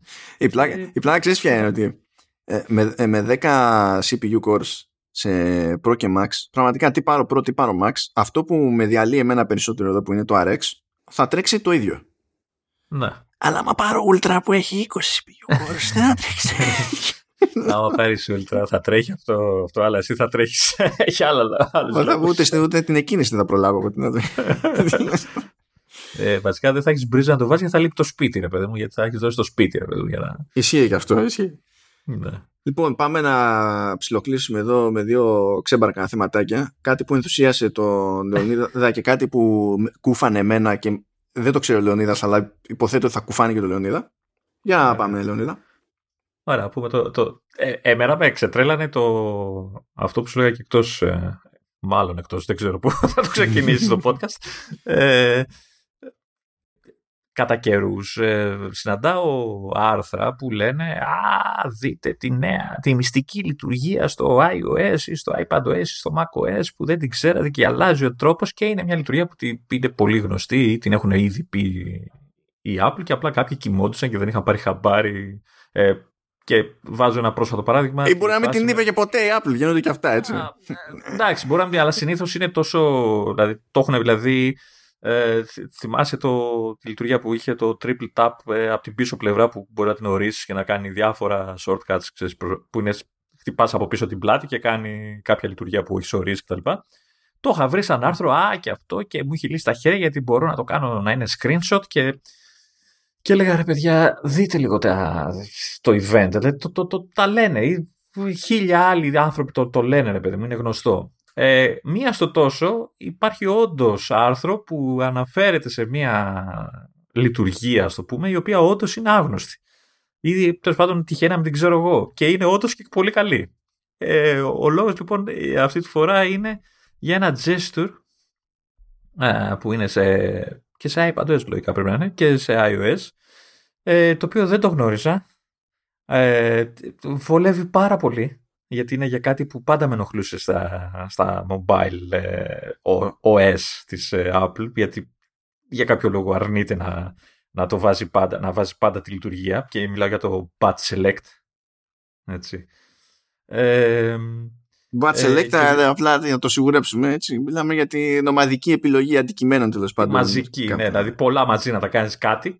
Έτσι. Ε, και όταν τη βάζει αυτή τη λειτουργία, συνήθως σου λέει ναι, μπορείς να επιλέξεις πολλά, αλλά κάντα ένα-ένα, ένα-ένα, τσίκι, τσίκι, τσίκι να τα μαζέψεις, που είναι κάτι πολύ σπαστικό. Ε, βγήκε λοιπόν ένα άρθρο που διάβαζα και λέει ότι υπάρχει χειρονομία ε, κίνηση τέλος πάντων με τα δάχτυλα η οποία κάνει αυτό το πράγμα κατευθείαν, χωρίς να επιλέξεις select, χωρίς να επιλέξεις ένα-ένα τα αρχεία, ξέρω εγώ, ή το, το όποιο στοιχείο είναι να επιλέξεις. Και αυτή η χειρονομία είναι με δύο δάχτυλα στην όποια λίστα ε, slide down, αφού, αφού πατήσεις select όμως, έτσι. Όχι, όχι. Δεν χρειάζεται να κάνεις τίποτα. Κατευθείαν, με δύο δάχτυλα. Και θα το δω και επιτόπου για να το ξαναδώ. Ε, γιατί τώρα με βάλες σε αυτό που να το δω όμως δεν θυμάμαι. Να το δω στο ε, notes που έχω εκατοντάδες notes οπότε είναι πάρα πολύ εύκολο. Ναι, ισχύει, ισχύει χωρίς να πατήσεις edit. Είναι ναι, ναι, ναι, δεν χρειάζεται να πατήσεις τίποτα. Κατευθείαν με τα δύο δάχτυλα κάνεις ένα slide ε, ε, up ή down, ανάλογα που σε ποιο σημείο της λίστας είσαι, και αρχίζει και επιλέγει αρχεία, ε, στοιχεία, ε, κατευθείαν το, το, το σύστημα. Ναι, ναι. Εφόσον αυτά που θες να διαλέξεις είναι σε μια συνεχόμενη σειρά, ώστε να μην έχεις. Αλλά και πάλι, μαζεύεις τα, ε, διαλέγεις τα πολλά και αν έχεις να βγάλεις κάποιο, τότε βγάζεις κάνα ψηλό ένα-ένα, ας πούμε. Δουλεύει, ας πούμε, στο mail. Έχεις τα mail, τη λίστα με τα mail, τα διαλέγεις όλα μαζί, τα κάνεις ένα archive, delete, ό,τι θες, ξέρω εγώ. Ε, δουλεύει στο notes που είδες εσύ. Δουλεύει, νομίζω και στο files δουλεύει, να διαλέξεις αρχεία κτλ. Δεν θυμάμαι που άλλου ε, το είδα να δουλεύει. Το, στα reminders βλέπω από το άρθρο, στο shortcuts ε, ε, κτλ. Το κακό είναι το εξής τώρα με τη συγκεκριμένη λειτουργία. Είναι άγνωστη. Δεν την ξέρει πολλοί κόσμος και από ό,τι καταλαβαίνω, τουλάχιστον έτσι αναρωτιέται και το ίδιο το άρθρο, δεν την ξέρουν ούτε οι developers. Που σημαίνει ότι για την ώρα τουλάχιστον μόνο σε native apps θα, θα μπορέσει να τη χρησιμοποιήσει κάποιος. Ε, κάτι που είναι κρίμα. Δηλαδή, θέλω να το φωνάξω να με ακούσουν, δεν ξέρω ποιοι να με ακούσουν. Βάλτε το, αν γίνεται εύκολα, βάλτε το όλοι. Ε, και με ενθουσιάζει θα, θα μπει link, έτσι. Θα το βάλουμε το link να το δουν και το άρθρο και να το δοκιμάσουν όσοι να το δοκιμάσουν. Ε, αυτό. Πολύ μου άρεσε που το ανακάλυψα. Ναι, αυτό είναι όντως είναι, είναι όντως legit χρήσιμο. Μπορεί να μην είναι χρήσιμο ντε και καλά κάθε μέρα, αλλά είναι πολύ χρήσιμο και δεν επικοινωνείται πουθενά. Δηλαδή, εντάξει, ναι, όπως και πολλά άλλα, έτσι, πολλά άλλα. Εντάξει. Ναι, εντάξει, εντάξει. Α, λοιπόν, κάτσα να σου πω εγώ ένα άλλο. Ε, θέλω να πω ότι είναι πιο κοντά από ποτέ στο να γίνει Mac user ο Ηλίας Παπάς, τον οποίο κάνουμε το Vertical Slice, που είναι το gaming podcast του Halftone FM. Το ξέρεις ότι άμα γίνει έχεις να ακούσεις πολλά μας, απειλεί, μας απειλεί πολλά χρόνια. αλλά αλλά ε, ε, ε, σύμφωνα με τις τελευταίες συζητήσεις παίζει να είναι όντως πιο κοντά από ποτέ και αυτή τη φορά να το εννοεί ας πούμε ότι παίζει και να ήρθε η ώρα στα αλήθεια. Okay. Α, ασχέτως αυτού όμως γιατί κάναμε, συζητούσαμε κάτι τέτοια ρε παιδί μου ε, έτσι κι αλλιώς είναι με iPhone. Εντάξει. Και είναι τέτοιο νομίζω είναι, έχουμε το ίδιο τηλέφωνο είναι iPhone 12 Pro Max. Αλλά δεν έχει σημασία το αυτό γιατί είναι ζήτημα software αυτό που θα πούμε. Και κάτι ήθελε να κάνει κάπου στο Pages. Okay. Τι ήθελε να κάνει, άκου τώρα θράσους. Ήθελε να διαλέξει ένα κομμάτι text και να το κάνει link. Από τον doc που έχει φτιάξει εννοείς. Doc, okay. σας παρακαλώ, Pages είμαστε. Το... Σας παρακαλώ. Το, το document εννοώ. Γιατί αφού κάνει export σε doc. Άρα doc. Και υποτίθεται ότι δηλαδή το normal που ισχύει συνήθως σε iOS και γενικά ρε παιδί μου και σε iPadOS και αυτό θα διαλέξεις, θα κάνεις highlight το κομμάτι του κειμένου που θέλεις και βγαίνει ένα tooltip που μπορεί να έχει ένα μάτσο επιλογές. Αν δεν χωράνε όλες, σέρνεις το tooltip, έχει κάτι βελάκια, ξέρω εγώ, και εμφανίζονται άλλες επιλογές. Και αν πας και στον οδηγό της Apple, στο support document το σχετικό, σου λέει ότι κάνεις αυτό. Διαλέγεις, εμφανίζεται το tooltip, σέρνεις, ξέρω εγώ, έχει μια επιλογή που λέει link και σου βγάζει τότε πεδίο και σου λέει βάλε εδώ το URL ξέρω εγώ και κάτι τέτοιο.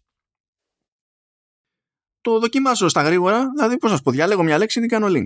Και λειτουργεί. Του λέω είναι έτσι και έτσι. Μου λέει εμένα δεν μου το βγάζει. Με δουλάχιστε. Ε, μετά, καθώς κάθομαι και το, το δοκιμάζω ξανά και ξανά, κάπου ρε παιδί μου έκανα tap παραπάνω και διάλεξε ολόκληρη πρόταση. Okay. Γιατί άμα κάνετε ναι, triple tap, εκεί πηγαίνει και πιάνει όλη την πρόταση, ξέρω. Και άμα κάνετε quadruple tap, νομίζω πιάνει όλη την παράγραφο. Ε, λέω εντάξει, διάλεξα κατά λάθος ολόκληρη πρόταση, δεν πειράζει. Α κάνω την πρόταση link. Φυσικά το tooltip δεν εμφανίζει πουθενά επιλογή link. πουθενά όμως.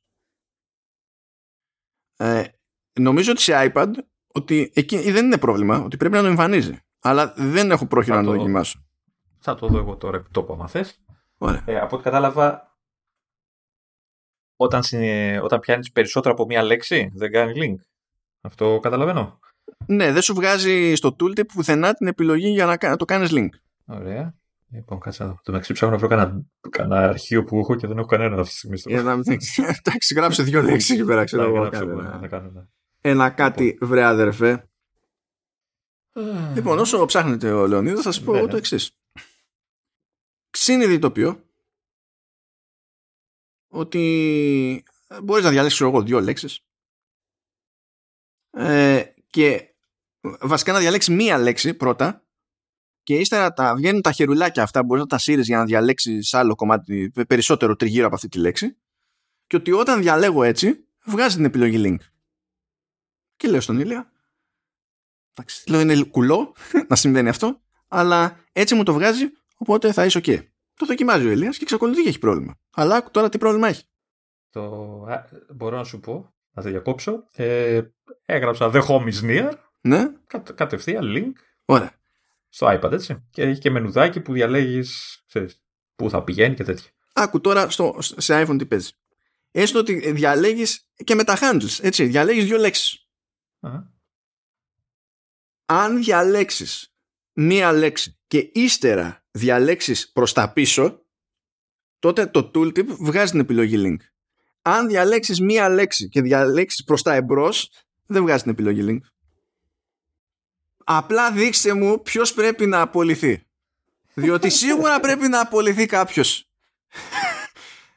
Αυτό είναι παρανοϊκό. Δεν γίνεται να μην είναι bug. Δεν δέχομαι αυτό το πράγμα να μην είναι bug. Ε, πάντως εμένα μου βγάζει Έκανα τώρα πάλι την ίδια φράση σε iPhone. Ναι. τράβηξα τα, τα αυτάκια προς τα μπροστά και βγάζει σύνδεσμο. Ποιο είναι το μπροστά, τι εννοείς μπροστά; Εννοώ από, από αριστερά προς τα δεξιά, προς το τέλος της φράσης. Από αρχή της φράσης προς το τέλος της φράσης βγάζει σύνδεσμο. Είπες το ανάποδο δεν βγάζει.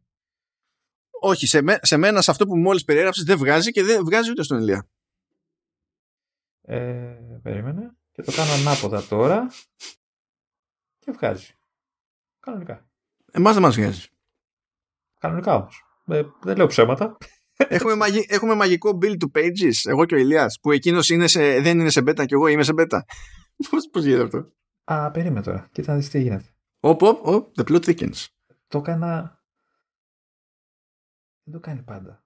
Oh, γίνεται όσο πάει και χειροτερεύει. όχι, όχι. Ε... Τώρα σταμάτησε.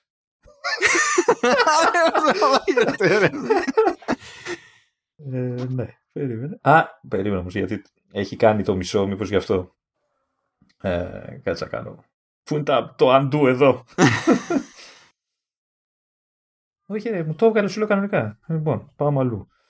Θέλω να πω στην ομάδα του iWork ότι αρκετά προβλήματα έχουμε στη ζωή μας. Δεν γίνεται να είμαστε ξαφνικά σε επεισόδιο Stranger Things. Λοιπόν, έγραψα πάλι τη φράση, έκανα double tap ξέρεις, ξεκινάει να κάνει select μια, μια λέξη και τραβάω προς, τα, προς το τέλος της φράσης και υπάρχει κανονικά σύνδεσμος. Ε, δώσ' του, λίγο χρόνο, μπορεί να αλλάξει πάλι. Λοιπόν, κάνω τη μεσαία λέξη και την κάνω προς τα... και κάνω τα αυτάκια που δεν με αφήνει γιατί είναι το πράγμα. το βγάζει. κάνω τώρα, έχω κάνει, κάνω ανάποδα κιόλας και το βγάζεις. Όχι, φίλε μου τα βγάζει με κανονικά. Δεν ξέρω Εντάξει, τι έχετε κάνει. Τι, ναι, τι έχουμε κάνει, έχουμε βάλει δύο λέξεις σειρά. Γιατί κυριολεκτικά έχει δύο λέξεις. Είναι, είναι ένας τίτλος. Είναι δύο λέξεις. Εγώ έβαλα τρεις. Τώρα βάζω τέσσερις, ξέρω εγώ. Ε, εν τω μεταξύ, ξέρεις τι, τι βλακία κάνει, έτσι; Ε, άμα η λέξη δεν είναι, είναι ονορθογραφή, δεν, δεν μπορείς να το επιλέξεις να, να κάνει τέτοια. Όχι ρε παιδιά, εμένα δουλεύει κανονικότατα. Σύνδεσμο, το πατάω κανονικά, το μενού. Έχετε κάνει update.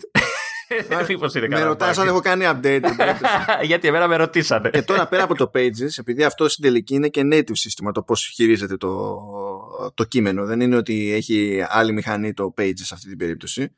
Και στο, και στο Notes που πηγαίνω έχω το, έχω το, έχω το ίδιο ζήτημα. Υποτίθεται ότι μπορώ να φτιάξω links στο, στο Note. Ε, θα σου πει never mind. Ε, κάτι κουλό είναι. Θα πάω και στο Note τώρα, άντζε. Όχι, εμένα το κάνει κανονικά. Και έχουμε την ίδια beta εμείς οι δύο, έτσι. Έχουμε την ίδια beta. Είναι, όλο, είναι όλη η φάση είναι παράνοια αυτό που Να, να σου πω κάτι. Φταίει το κινητό σας. Είναι το μοντέλο το συγκεκριμένο. Εγώ που έχω καλύτερο κινητό από σας είναι πιο παλιό. Δεν τα φτιάχνω όπως τα φτιάχνατε κάποτε. Ό,τι ζούμε. Πάω και στις σημειώσεις, έτσι, έτσι για να σου τη σπάσω τώρα. Θα λειτουργεί εκεί, θα, θα κραγώ. Είναι αυτό. Λοιπόν, Εντάξει, μας επέζει η Apple. Κάτσε να δω. Και έχω, το, λοιπόν, και έχω και ένα ολόκληρο κείμενο. Πες μου ότι δεν έχεις και notes τίποτα. Δεν έχεις τίποτα σε pages, δεν έχεις τίποτα σε notes. Α, όχι τα. Λοιπόν, ε, ε, ας πούμε, στα notes ε, έπιασα όλη την παράγραφο. Δεν μου βγάζει. Κάνω δύο λέξεις. Στα notes δεν μου βγάζει ούτε εμένα η αλήθεια είναι. Καθόλου για link. Αλλά ε, δεν ξέρω, υπήρχε αυτή η δυνατότητα, δεν ξέρω. Μα έχει το Notes λειτουργία να φτιάξει links. Υποτίθεται. Ναι, πώς φτιάχνω, το, πώς φτιάχνω τα notes νομίζεις Εντάξει παιδιά Ναι τέλος πάντων Και με το μυστήριο της πέμπτης Δεν είναι της Παρασκευής Πού το, το θυμάσαι αυτό το μυστήριο της Παρασκευής Εγώ θα πάρω όλη την παράγραφο.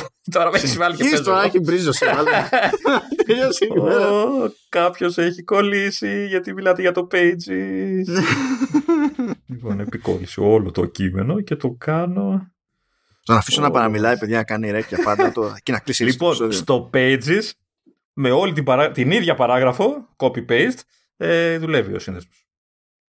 Θα τρελαθούμε, ε, θα τρελαθούμε, αλήθεια. θα, θα σου στείλω βιντεάκι, ρε, το στείλω στο Αφρικάνι. Δεν σου λέω μου λες ψέματα, αλλά είναι παρανοϊκό όλο αυτό που ζούμε αυτή τη στιγμή τώρα σε τρεις μεριές και σε δύο χώρες και με, ε, ε, σε beta channel και public channel. Δηλαδή είναι, είναι παρανοϊκό, είναι απλά παρανοϊκό. Παιδιά, νομίζω δεν κρατάτε σωστά το κινητό.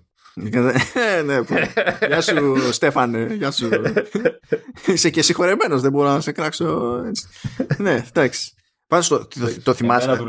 Το θυμάσαι το μυστήριο της Παρασκευής; Το μυστήριο της Παρασκευής κάτι που λέει. Ήταν και καλά τηλεοπτική σειρά τρόμου που ήταν στις καλές εποχές ελληνικής τηλεόρασης. Ε, που καλές εποχές ελληνικής τηλεόρασης σημαίνει ότι σειρά τρόμου πεζόταν Παρασκευή 9 η ώρα το βράδυ μετά το δελτίο ειδήσεων. Είναι αυτό που δεν υπήρχαν ούτε σημάνσεις ούτε τίποτα. Δεν νοιαζόταν κανένας, παιδί μου. Ήταν random. Και είχα τέτοιο, όταν ήμουν 5-6 χρονών, άκουγα το μουσικό θέμα αυτής της σειράς και για κάποιο λόγο με βάραγε και, και τρόμαζα. Το μουσικό θέμα όμως. Δεν ξέρω τι είχα πάθει τότε. Παιδάκι ήμουνα, κανείς δεν ξέρει. Έτσι κι αλλιώς. Αλλά εκεί που έπαθα τη μεγάλη ζημιά με το μυστήριο της Παρασκευής, φίλε Λεωνίδα, είναι όταν συνειδητοποίησα. Ε, ε, γιατί ε, αναρωτήθηκα κάποια στιγμή ποιος.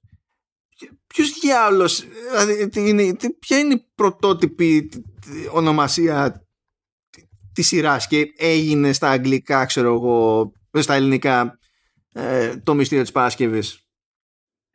Θες να σου πω, Λεωνίδα; Θέλω. Είναι Friday the 13th, the series. ναι, OK. Okay. εντάξει. Που ακόμη και τότε οι ταινίες αυτές δεν λεγόντουσαν στην Ελλάδα για κάποιο λόγο, ξέρεις, οι ταινίες το μυστήριο της Παρασκευής. Ήταν Παρασκευή και 13 και έρχεται η ώρα για τηλεοπτική σειρά. Και κάποιος είπε όχι. Όχι. να το κάνανε Παρασκευή και 13 η σειρά, ε, έστω. Έτσι δηλαδή. να σου πω, σε παρακαλώ πολύ, μπορείς να μου τρολάρεις λίγο τον Ηλία, να του πεις ότι σε μένα δουλεύει. Έτσι, να το χαρώ. Γιατί χάνω εγώ ευκαιρία να τρολάρω τον Ηλία. Ε, εντάξει. Πες έτσι, να, να φρικάρει, ρε παιδί μου, έτσι γουστάρω. Παιδιά, όσοι ακούτε δίπορτο και vertical slice, θα το κρατήσω εγώ για εκεί και θα προσπαθήσω στο άνοιγμα να τον βγάλω τρελό. Αν δεν ακούτε vertical slice, τώρα ξέρετε να κάνετε έτσι. Και μετά, Πάντως το ναι. notes δεν μου δούλεψε. Η αλήθεια είναι. Είναι εντάξει, είπαμε. The plot thickens, the plot thickens. Λοιπόν, ε, μπορεί να αγοράσει το Magic Keyboard και να κάνει command ε, καπά. Ποιο ήταν, ναι, command, command Είναι αυτή η ιδανική λύση κατευθείαν. Γιατί να, για, για, γιατί να μην δώσει 180 πόσα είναι ευρώ και να λύσει το πρόβλημά σου με τη μία. Ε, ορίστε. Πα, παράξενοι άνθρωποι. Παράξενοι άνθρωποι. Ναι, είναι, δεν πήγε το μυαλό ρε ναι, αυτό. Ναι. αυτά, αυτά την κάνουμε. Λαστρός ξέρει τι σοκ θα πάρει την άλλη. Κοίτα σκάλωμα που φάγαμε. Τι να πω, πάντα έτσι. αυτά τα λέμε. Καλό πουσουκού και τα λοιπά να έχετε. Θα τα πούμε πάλι Πέμπτη. Πέμπτη. Όχι Παρασκευή. Είναι άλλο το ένα μυστήριο, άλλο το άλλο. Τσάου.